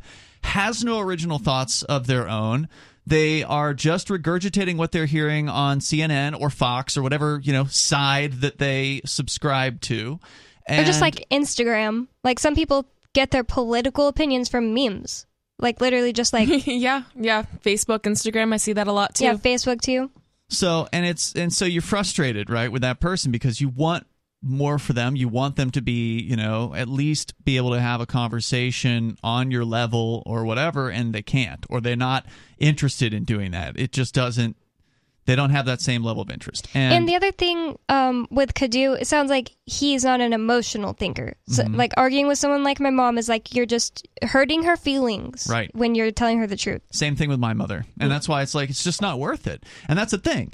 You're not going to be able to convince everybody that's just the way it's going to be. Like libertarianism, freedom, liberty, this is not as much as we want it to be, it's not an idea for everyone. Yeah. Not everyone wants this. There are people out there who feel comfortable. Now, whether it's because they're born that way or they're programmed so deeply by the systems that we have, the government schools, the churches, whatever, you know, organizational systems that are out there to believe the way they believe, whatever the reasons are, that's the way they ended up and for most of them, that's the way they're going to stay. And the way they are is they want to be told what to do. They want to have a strong man tell them how to live, whether it be Joe Biden or Donald Trump. They want their strong man to be in charge and tell everybody how to live. And they take their opinions from somebody else. And I'm sorry, but that's just the way it is for, I would say, the probably the majority of the population. I wish it were different. It's not going to be in our lifetime. And that's why it's so important for us to separate from those people and get freedom loving people together in one geographic area where we actually have enough people to have an influence to where we can have a free society and have the people that don't want a free society get the F out of here and move to Massachusetts or New York or Texas. This is Free Talk Live.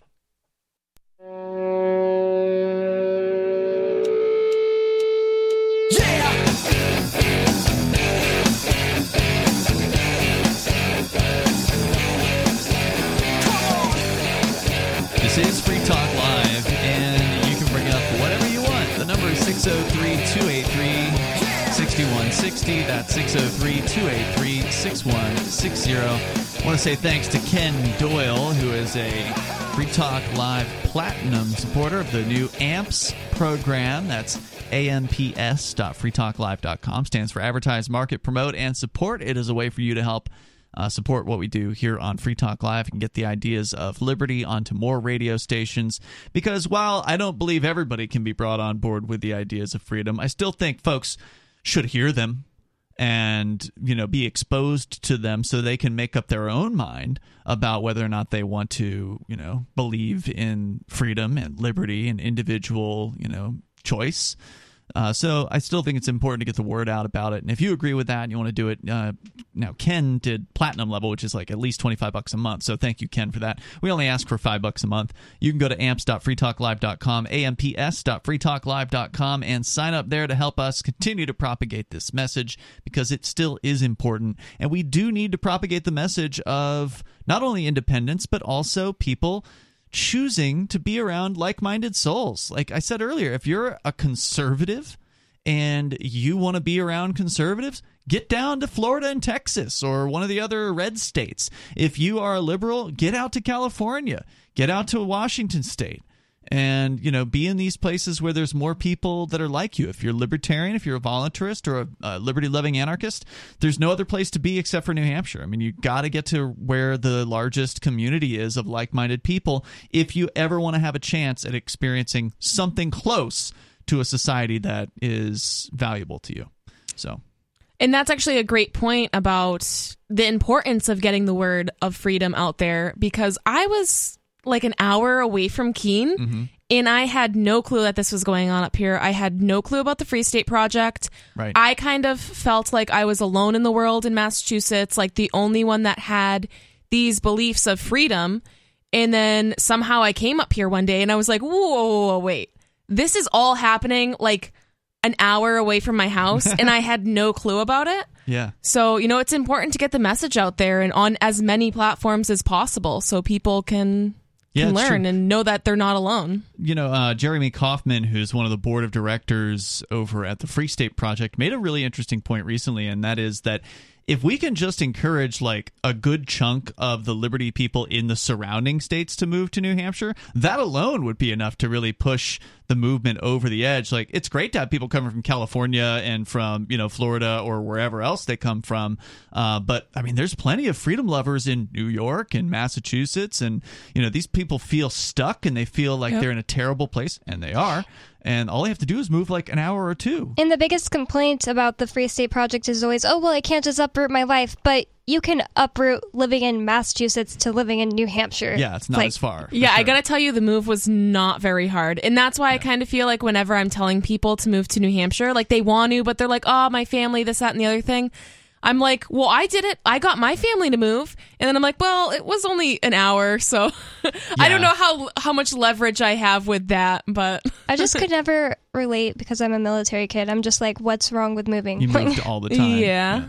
So let's get back to Europe. You've got a story from the New York Post, yep. uh, Nikki, sharing some of the details on the thousands of people that had come out in places like Austria uh, to protest, in their case, the most restrictive lockdown on the planet for all unvaccinated people starting apparently Monday. I presume that was the one that just passed.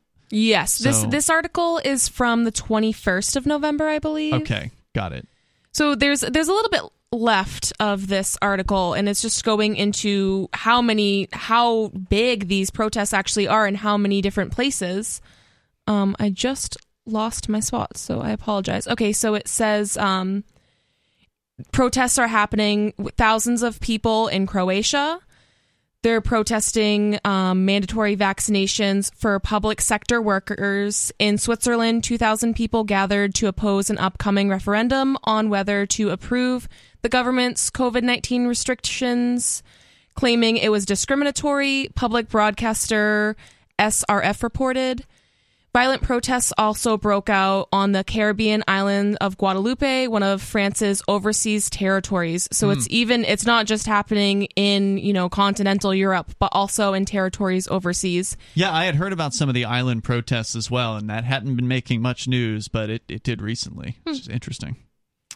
Um, and then it just kind of goes into, you know, people getting arrested and kind of trying to paint them in As a not great like yeah they're like talking about how they're holding up nationalist flags and mm-hmm. so i think they're kind of trying because this is from the new york post we have to remember so i think they're kind of trying to make it seem like they're you know terrorists or mm. extremists but really they're just normal people that don't want to be forcefully injected with experimental gene therapy. Or locked in, locked up in their homes yeah. from now till time you know ends apparently.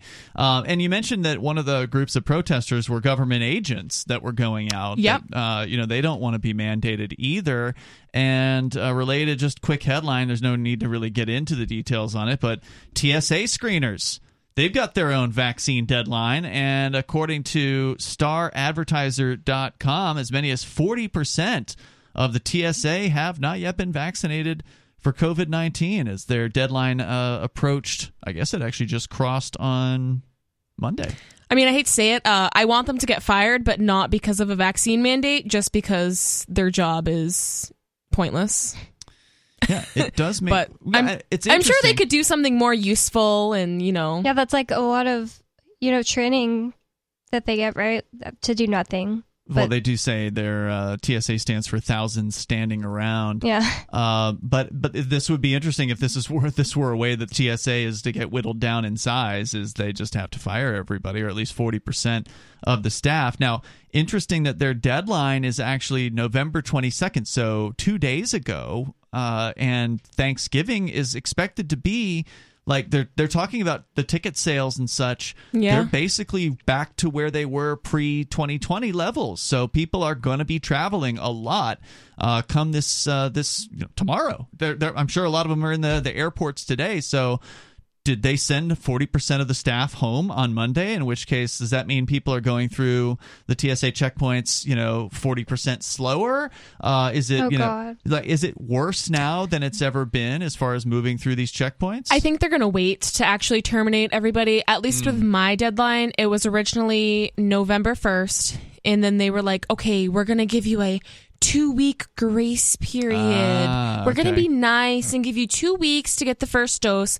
So I'm assuming that as far as the TSA concerns, they're probably going to give them like a two month grace period to get until the after the holidays. That's what I. That's what I'm s- suspecting. Hmm. Yeah. Well, my sister will be coming here, so I can ask her how it goes for her. But when I went through Birmingham, the TSA guy was the guy that noticed my fake mask. He had to have noticed because mm-hmm. you have mm-hmm. to pull down your mask to show them your real face. Right. To um, compared to your ID, and he gave me a look like, "Come on." Like you're wearing a so fake mask. you actually mask. went through TSA with a fake mask. Yeah, and it was a clearly fake mask that my mom gave me. It's just beads. Mm-hmm. Like it wasn't nice. like a I don't know. I don't even think it it's worked. trying to be hiding. But, but no, from far away, I think that it looks pretty real. Mm-hmm. But then up close, it's just there's no hiding it. It's just beads. And the guy looked at me like, "Come on!" But he let me but through. He didn't say anything. Yeah, because I think he just didn't want to deal with it. So when nice. I went to Mexico, this was like last January. I think I went to Mexico.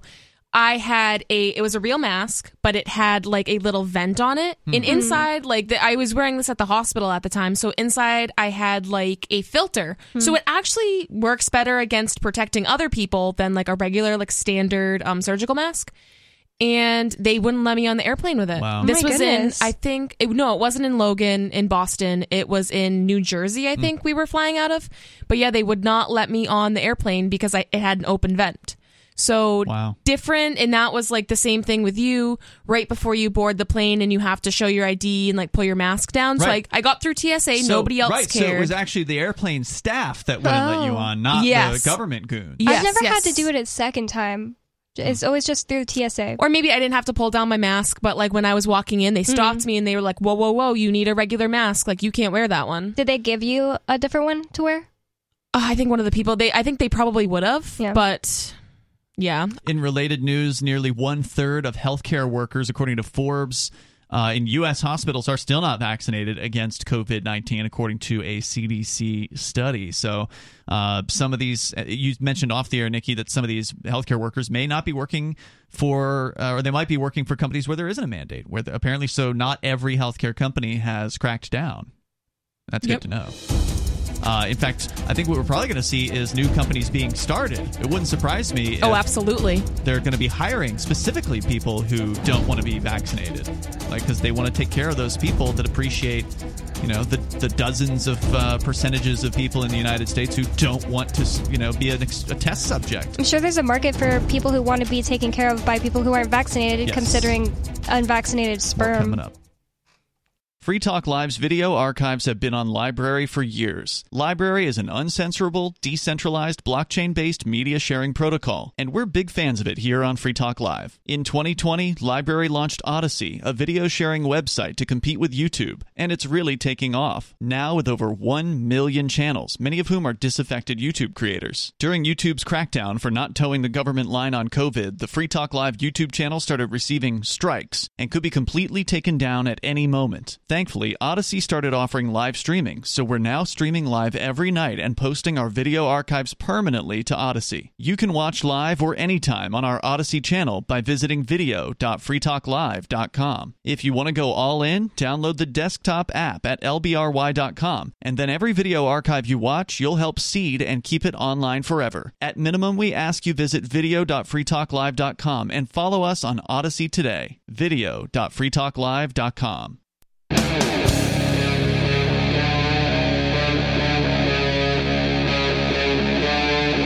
Free Talk Live.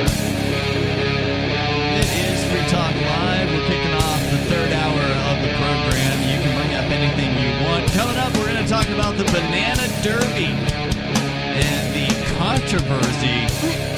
Animal so called rights activists are upset about a, uh, well, it's, it's one of those things you see at the fair, like the county fair. And we'll tell you more about what it is coming up here in moments.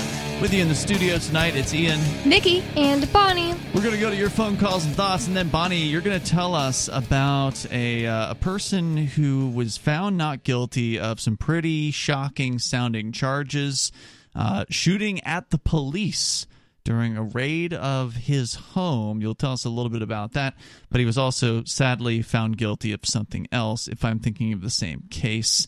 We'll uh, get into that story here in moments. The number is 603 283 6160. Let's talk first to David in New Mexico. You're on Free Talk Live, David.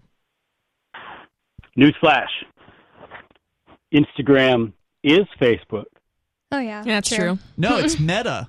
yeah. That Face- it, Facebook changed their name now. And the word meta pops up now instead of Facebook when you log on to Instagram. Oh, really? Like it's a little oh, I haven't quick noticed one that. second thing. Mm-hmm. Yeah. Hmm.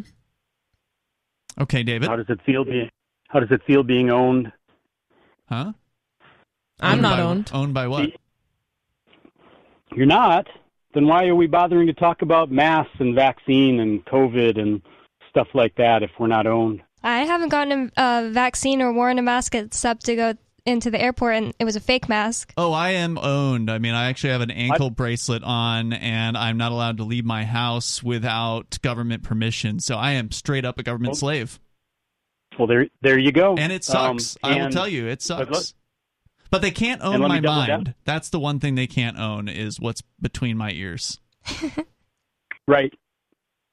So, um, Bonnie, I didn't I didn't ask uh, what you did or didn't do. I asked, how does it feel being owned? That's stupid. Uh, oh, okay. Thank you. I just don't Why have an answer. That well, that's that's not my problem. You don't have an answer. I still the, the question still stands. So let me let me clarify. So you do or you don't wear a mask, or you do or you don't get a vaccine, or you do or you don't. But we're all still stuck talking about this crap every day, all day.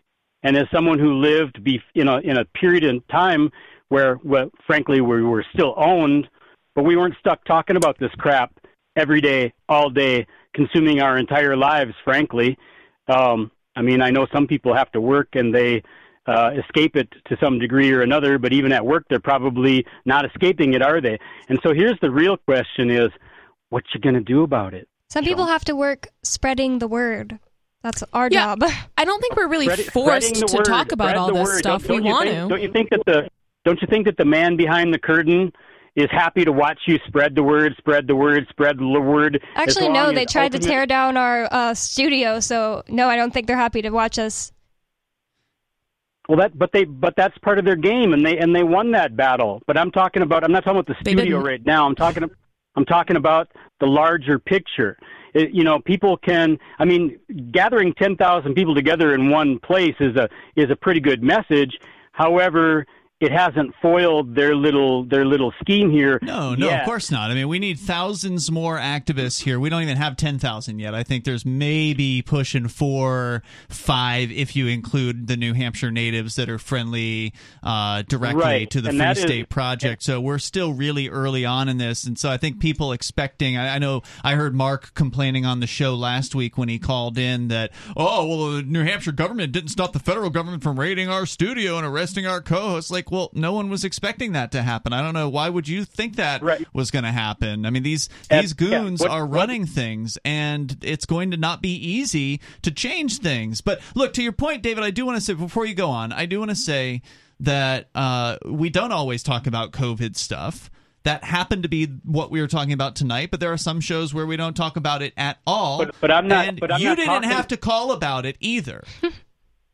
I'm, I didn't. Well, actually, I kind of do because it's it's con, it's all consuming, and I'm not talking about. Okay, well then that's partially your, your problem.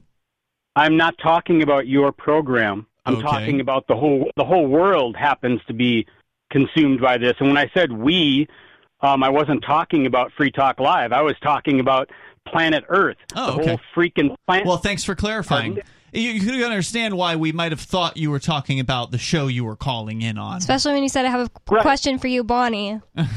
right, because we because we as humans are all egocentric. Yeah, we all tend to do that. We tend to internalize when somebody says uh, makes a statement that has a a pronoun in a generalization, you know, or you name. or them or, or a name. It's because you're not necessarily wrong here. Like I'm frustrated That's about right, talking about this too. Like I don't like talking about it constantly, and I make an effort to talk about other things as frequently as possible. That said, uh, it is a topic that does need to be come back around to because unfortunately, whether we like it or not, it is one of the most relevant topics to our current uh, situation. Also, it sucks. Yeah, it's not. It's not one of the most relevant. It is the most relevant, all-consuming. And you know, the bottom line is, not only are they trying to control you, they will kill you. And so, they let sure me go will. back to the, the let, let me go back to the main question chumps because we're all chumps. Now, don't internalize it. Remember, I said we all tend to internalize things. I'm not just talking to you three. You're on a, you're, you happen to have a radio program. I don't need to remind you of that. So, hey, chumps, what you gonna do about it? Because it's the same. One bully in high school is no different from these bullies worldwide. Mm-hmm. They don't stop till you stop them.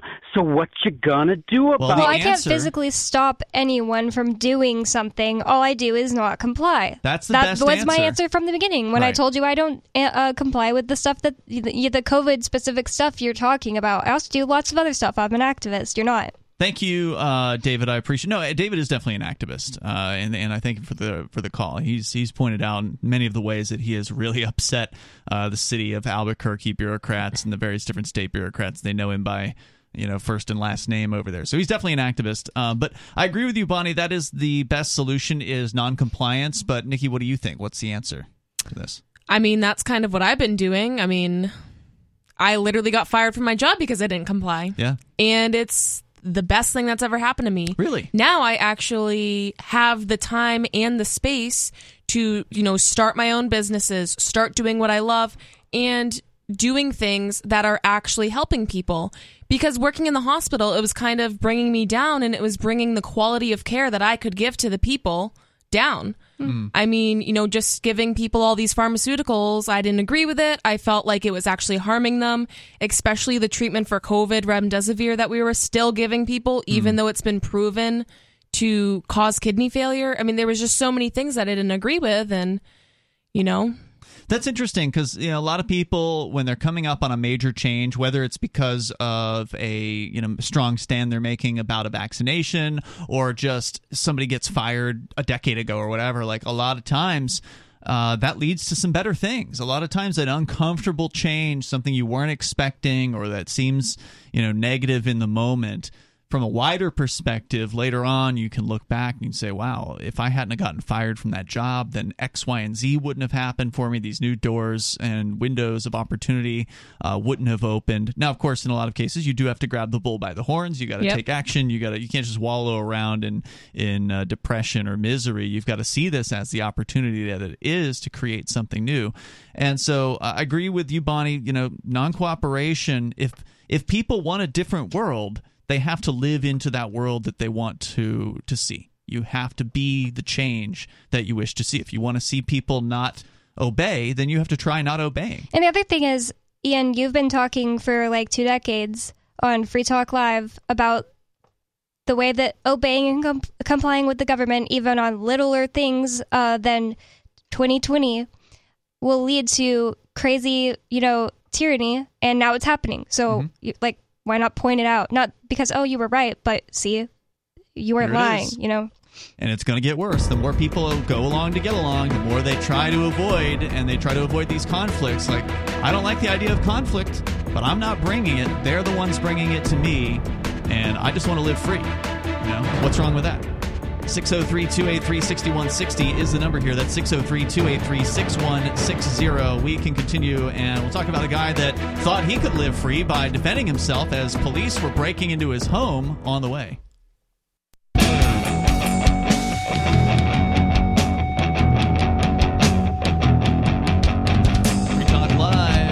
Phones. If you want to join the show, you can bring up whatever's on your mind. Our number here is 603 283 6160. That's 603 283 6160.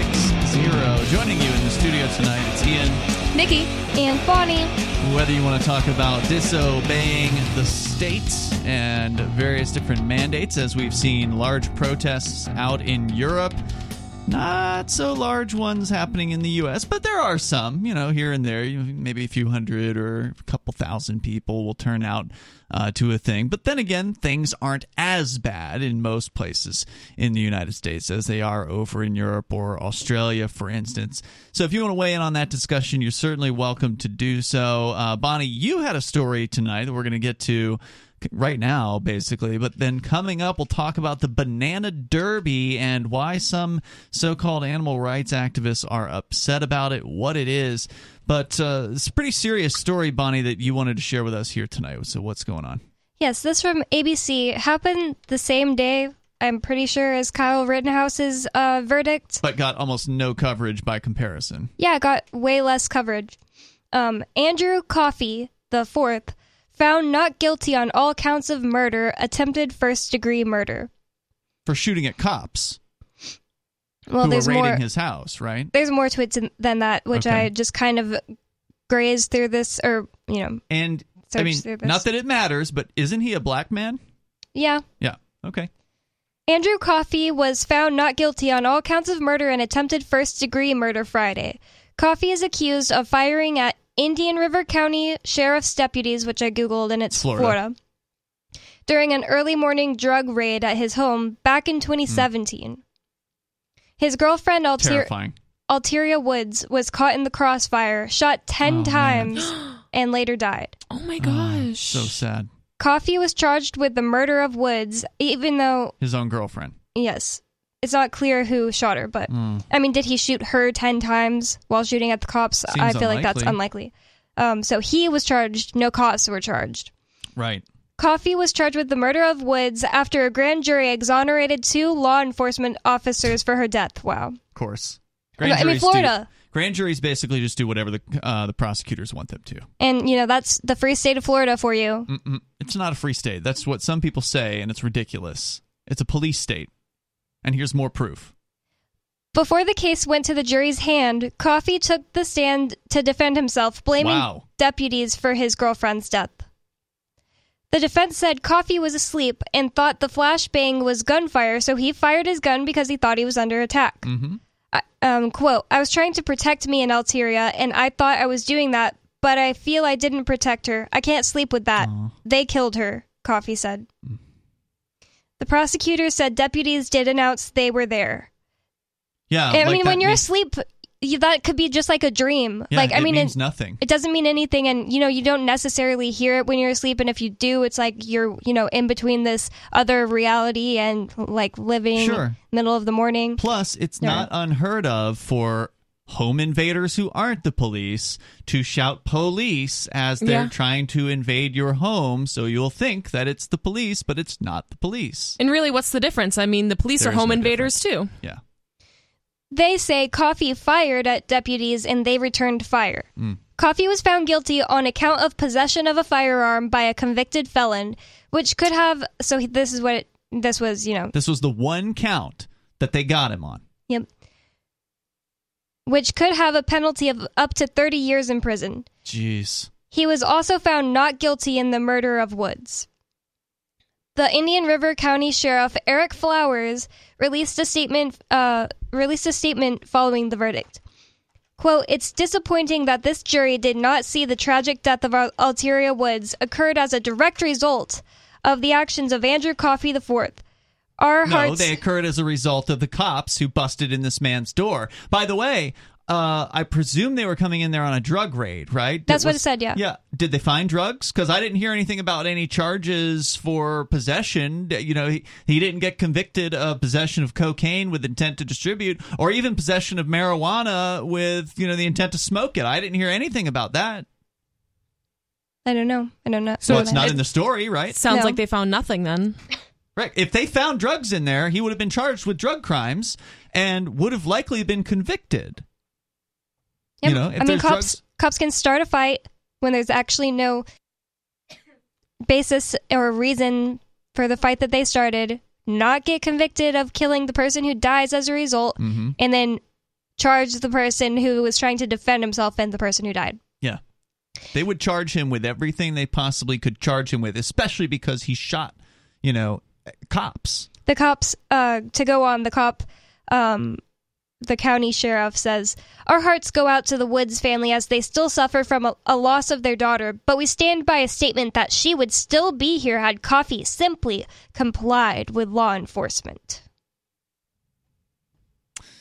Well, I mean, that's probably true, right? I mean, it's probably true that if they had just allowed the home invaders to come in and do whatever, but he didn't know that they were actual cops. And it's, again, it could have been another group of home invaders that were actually planning to murder him and rape his girlfriend. Yeah. And if it was cops, you still have a, a, right to defend yourself against. And that's what the jury found out, which is what is shocking about this case that a jury actually ruled in the favor of the defendant in that case. And it's a damn shame that that jury didn't also just go ahead and kick out the other charge. Just, you know, just to have a clean sweep because it's because they can't they don't understand jury nullification. They're like, no, "Oh, they well, he, well he did have a gun and he was a felon." You you yep. have the right as a jury member to just say, "Yeah, but who cares?" Yeah, that's right. a dumb Absolutely. law. Right, they not would, guilty. They wouldn't have found that he had the gun if they had not come in, raided his house, come in, you know, with a flashbang, created a violent situation. They never would have necessarily found that uh, because that wasn't what the warrant was for. I forgot about right? the flashbang uh, part of this story too. Like, if you set off a flashbang and say, "This is the cops," do you really expect someone to hear you? Yeah, they're, they're probably gonna be deaf. Yeah. At that point. Crazy story, and so now he's facing up to 30 years in prison for being a felon in possession of a firearm. Keep in mind, this was uh, this was state court, was it not? This didn't say it was a federal court or federal charges, I don't think. And it probably wasn't because it was, you know, it sounded like it was Indian River sheriffs and yeah, you know, likely not. You're not dealing with with federal court in this case. So that's yet another example of how tyrannical the state of Florida is. You get caught with a gun as a felon, and you're facing basically the rest of your life in prison. Yep. And all over the fact that this person may or may not have had drugs in his own house. Well, it sound, doesn't sound like he did again, they would. I'm surprised they didn't even plant any drugs. You know, given that I know, yeah. given their buddies were shot, I'm surprised one of them didn't go back out to their cruiser to their little stash of crack. And, well, one uh, of them probably aimed at the girlfriend and was like, "Yep, that'll do it." Yeah, they probably did that on hmm. purpose. Absolutely, you don't usually accidentally shoot somebody ten times. Well, I mean, it could have been a situation where they're just blasting through through closed doors. You yeah, know, you don't we don't know what the actual situation in the in the home was, but those bullets are going to go right through that drywall. I would say the fact that they didn't plant drugs points to the fact that they figured that they got them on something. That's a good point. The number here is 603 283 6160. Coming up, the Banana Derby has been happening at various different fairgrounds for apparently some most of the last decade at least. I'm looking at a YouTube video of it from 2013. But now it is causing some controversy with the so called animal rights activists. We'll see what you think coming up.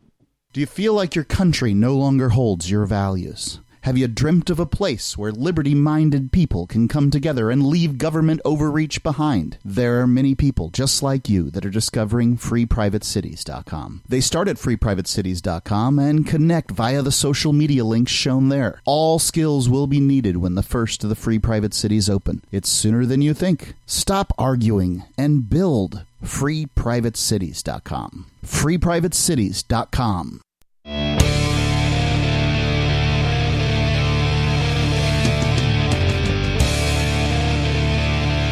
This is Free Talk Live. The phones are open here as always. Should you wish to join us, you can take control of the airwaves, bring up whatever's on your mind.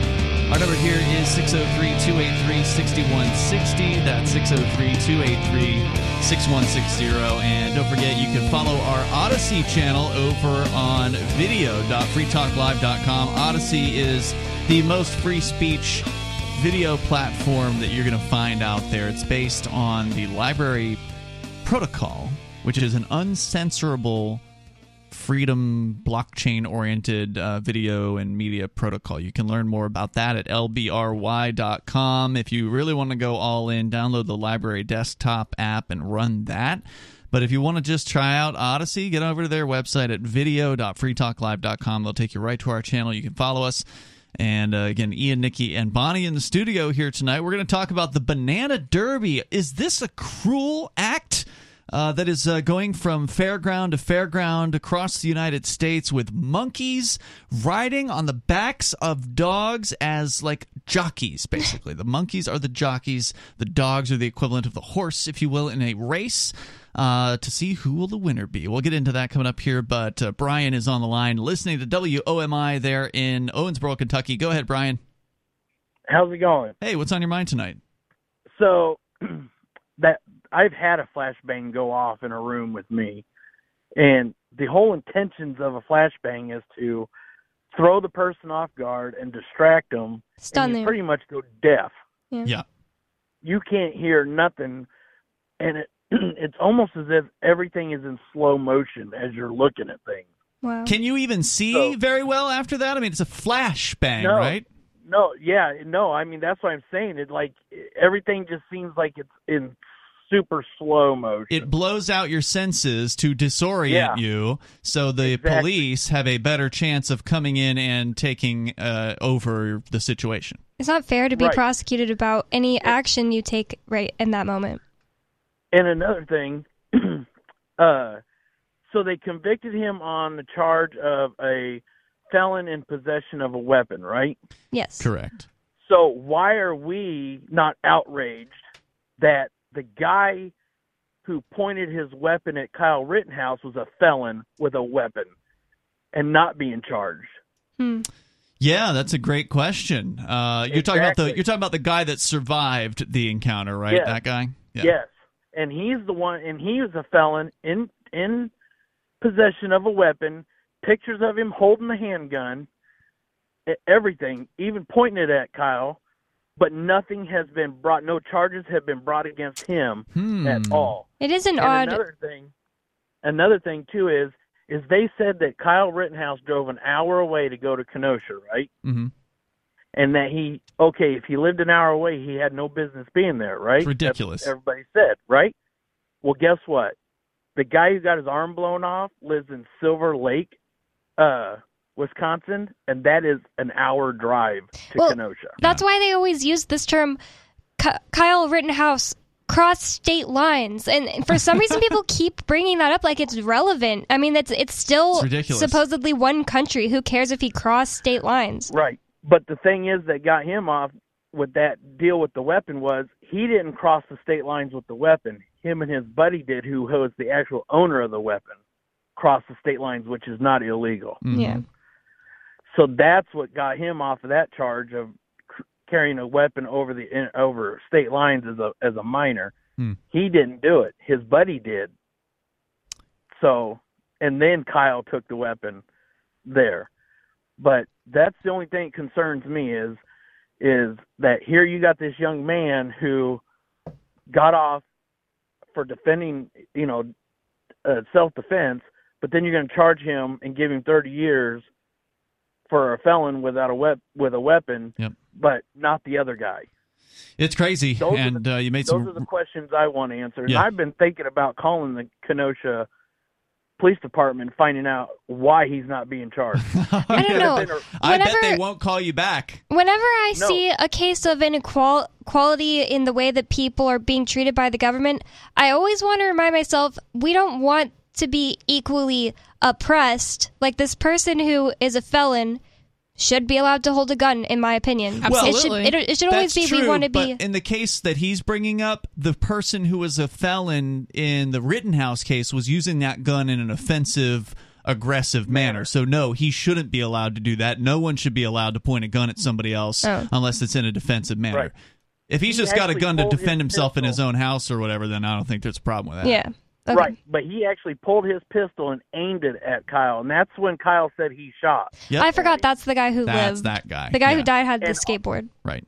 Right, and and all three of them are, you know, all three of those guys are convicted felons.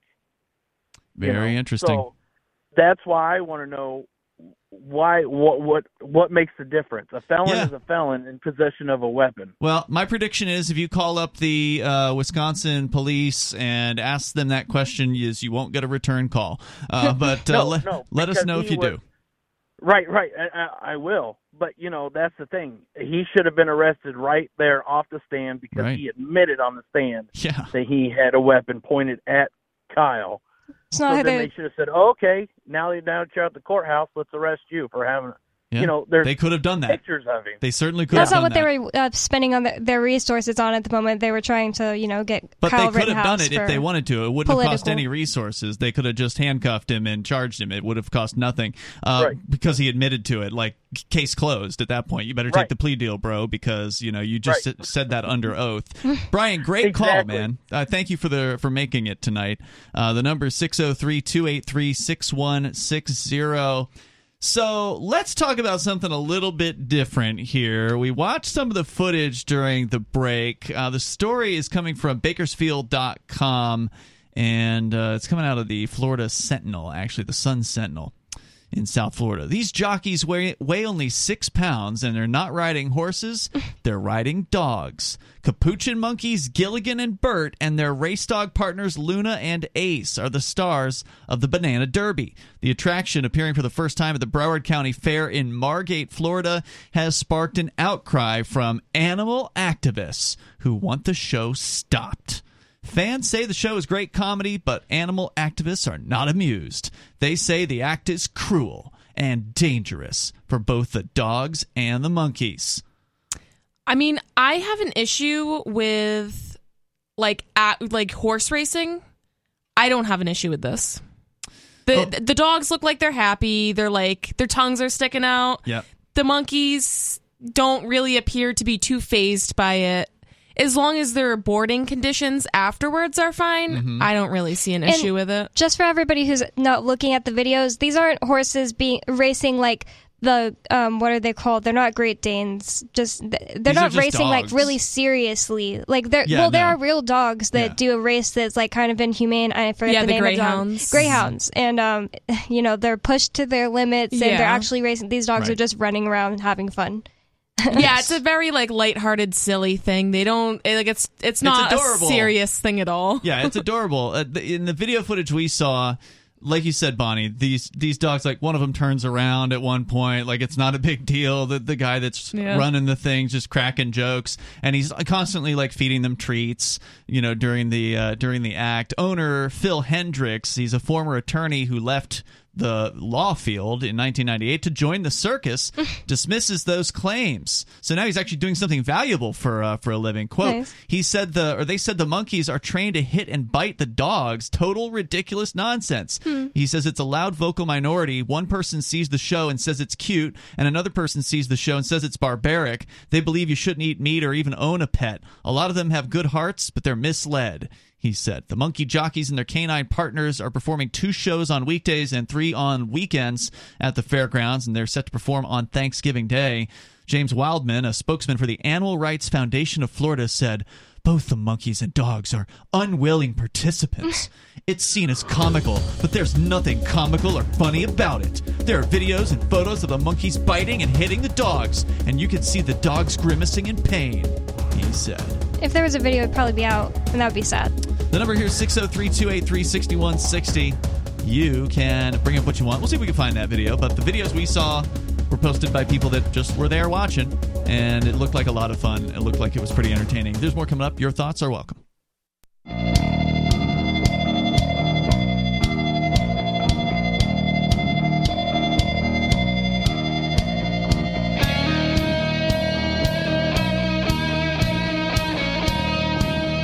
This is Free Talk Live. We're talking about the Banana Derby, which is a sideshow act or uh, you know fairgrounds kind of thing that you might see at a local county fair. It's apparently been traveling, uh, crisscrossing the country for what appears to be more than a decade, based on some of the YouTube videos uh, that I've seen here so far tonight. The man running the operation, Phil Hendricks, left the uh, attorney business in 1998 to join the circus and they, I don't think they cover it in the story here at the Sun Sentinel about the controversy of um, uh, animal rights. So-called rights activists are upset about this, claiming that the monkeys are biting at the dogs or what was it, hitting them or something like that. Yeah, yeah biting and hitting. Yeah. And the uh, they just seem to be having a blast in the the videos that I've seen, and the owner in one of the interviews in an interview in 2009 said that the the way they discovered this was they had the monkey already. And they noticed that the monkey one of the monkeys was like they were just eating breakfast one day and they looked outside and the monkey was riding the dog like holding on it onto the dog's ears riding around on its back. And so like they didn't come up with this. The animals did. And that's what i was kind of wondering like how do you come up with this? Well that's how. I've seen videos not in real life of a dog that got like stuck on another dog's back and the other dog just keeps running. And it was fine. Yeah they were doing it like for fun. I mean, I've seen like children, small children ride Great Danes and stuff, and they're just like such docile dogs that they're just like, eh, whatever. whatever. you and those kids are probably bigger than a six oh, pound for monkey. sure, for sure. The uh, Derby dust up, according to the story here, started before the fair opened in November or November 18th. The night before, Fort Lauderdale activist Anna Campos and primate expert Deborah Missy Williams urged Margate commissioners to stop the show. When their appeal failed, other animal groups joined the crusade, including People for the Ethical Treatment of Animals and the Animal Rights Foundation of Florida. It's a sideshow circus act, Campo said. The monkeys are so quick the human eye can't see the monkey hit and bite the dog? Are you They're so quick me? that you can't see it. That's So such a lie. so that means it's not happening. He says, I had to freeze the video to see it. I saw the monkey bite him twice. The dog winces in pain and looks up over his shoulder and takes off running. It's sick. These people are crazy, and it actually really pisses me off because there are actual like ama- animal Real abuse. abuse. Yeah. Yeah. there's actual like horrific things going on, Right. but instead they're Anthony wasting. Fauci. Yeah, exactly. Yeah. But instead they're wasting their time with this garbage, and really all it did was bring attention to it, and then everybody just goes, "Aw, that's so cute! I want them to come to my county fair," you know. So they're really just advertising for these people. I think it's great that they're actually, you know, they don't know this, but they are. Yeah, they're they're doing the Streisand effect basically. Yeah. and they're helping promote this stuff, and I think it's fantastic because I didn't know about the banana derby, and now I'm uh, really entertained. And if if it ever came to the county fair, I would definitely come and and watch this event. Uh, and it's entertaining. You know, when we're watching some of the footage here, it's just it's two, I would say, large sized dogs with two tiny little monkeys on their backs. The dogs don't seem perturbed in the least by it. The monkeys seem to be just fine. Like they, they bring the monkey out, and the, the guy's like, you know, telling them about the monkeys, like what do they eat, and so on and so forth. And uh, and he he talks about clapping. As soon as he says clap, the monkey starts clapping. So you know, these are the smart kind of fairgrounds uh, monkeys that have been in, uh, in c- county fairs for decades. Uh, very very intelligent animals. It the monkey didn't want to be on that animal's back.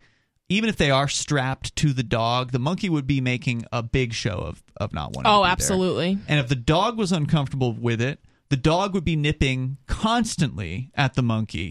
it doesn't even happen once. Like and they're not just they don't just run around once and go back into their cage or wherever it is they're being kept. They run around and then they run them around again and then they like they parade them in front of the the crowd and they're just kind of standing there and they get fed on multiple occasions. They're they're doing it for treats, right? They're doing it Yeah. for the applause, they're doing it for treats and they all get the treats. It's not like just the winner gets the treats. Everybody gets a treat at the end of the I mean it's it's, kind. It's kind of like saying like, oh, if you you know teach your dog to roll over, like that's animal abuse. Like, no, they the dog is just food motivated and it Yeah. wanted to do a trick for you. Like, it's cute. Is it animal abuse if you have a cat in your house and your dog chases it around?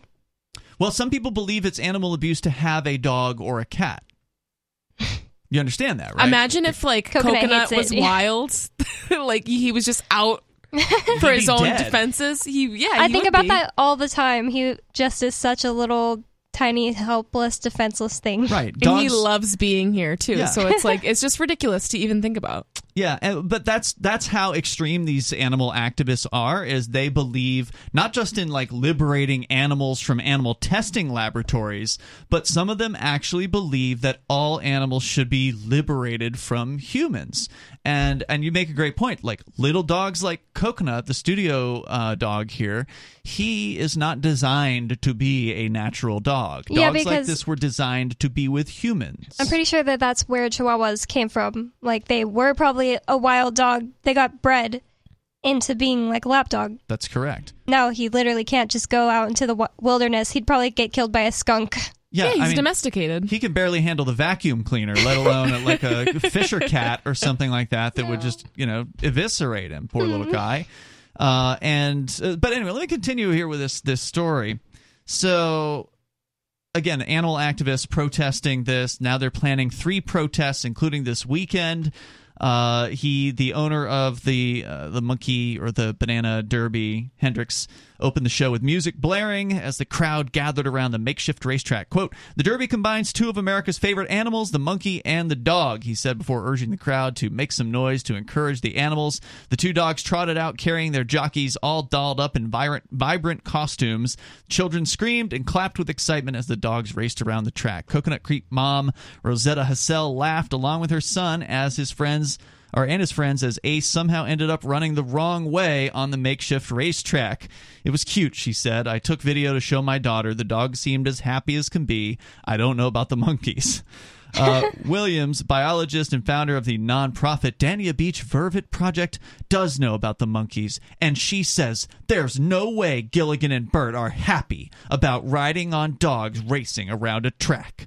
She said the dogs can reach high speeds. If I took a wild monkey and put them on the back of a dog, that would not go over well. These aren't wild monkeys. And the the monkey did it himself.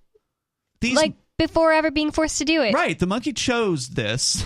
and these aren't wild monkeys. These are domesticated monkeys. These are trick monkeys. And it, it, she says they can reach high speeds, but it's such a small little track. Yeah. I don't think they're really reaching no, that high of speed. I know. I want to know what her definitions of high speeds is because I'm they're probably not even reaching one mile an hour. His you know what I mean? skin Five, is being maybe. pulled back on his face as the dog goes.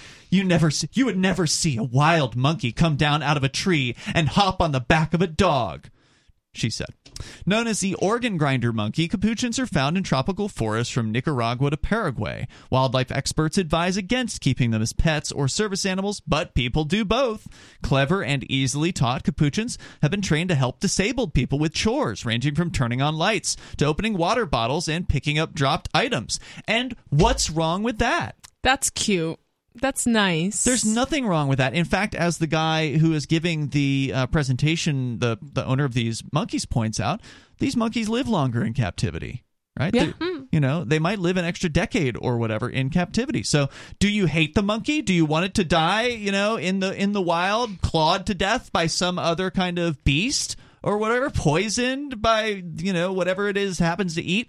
If you're taking care of it, it's going to live longer. It's going to have a happy life. And again, animals can run away. It's just know? like these people think that animals don't have the ability to uh, live with humans or, Right. or like or choose adapt to. to. Yeah. Uh, happy smile or fear grin. Primates are intelligent creatures with a complex set of emotions, said Williams. You'll see their emotions on their face, she said. What you might think is a happy smile could actually be a fear grin.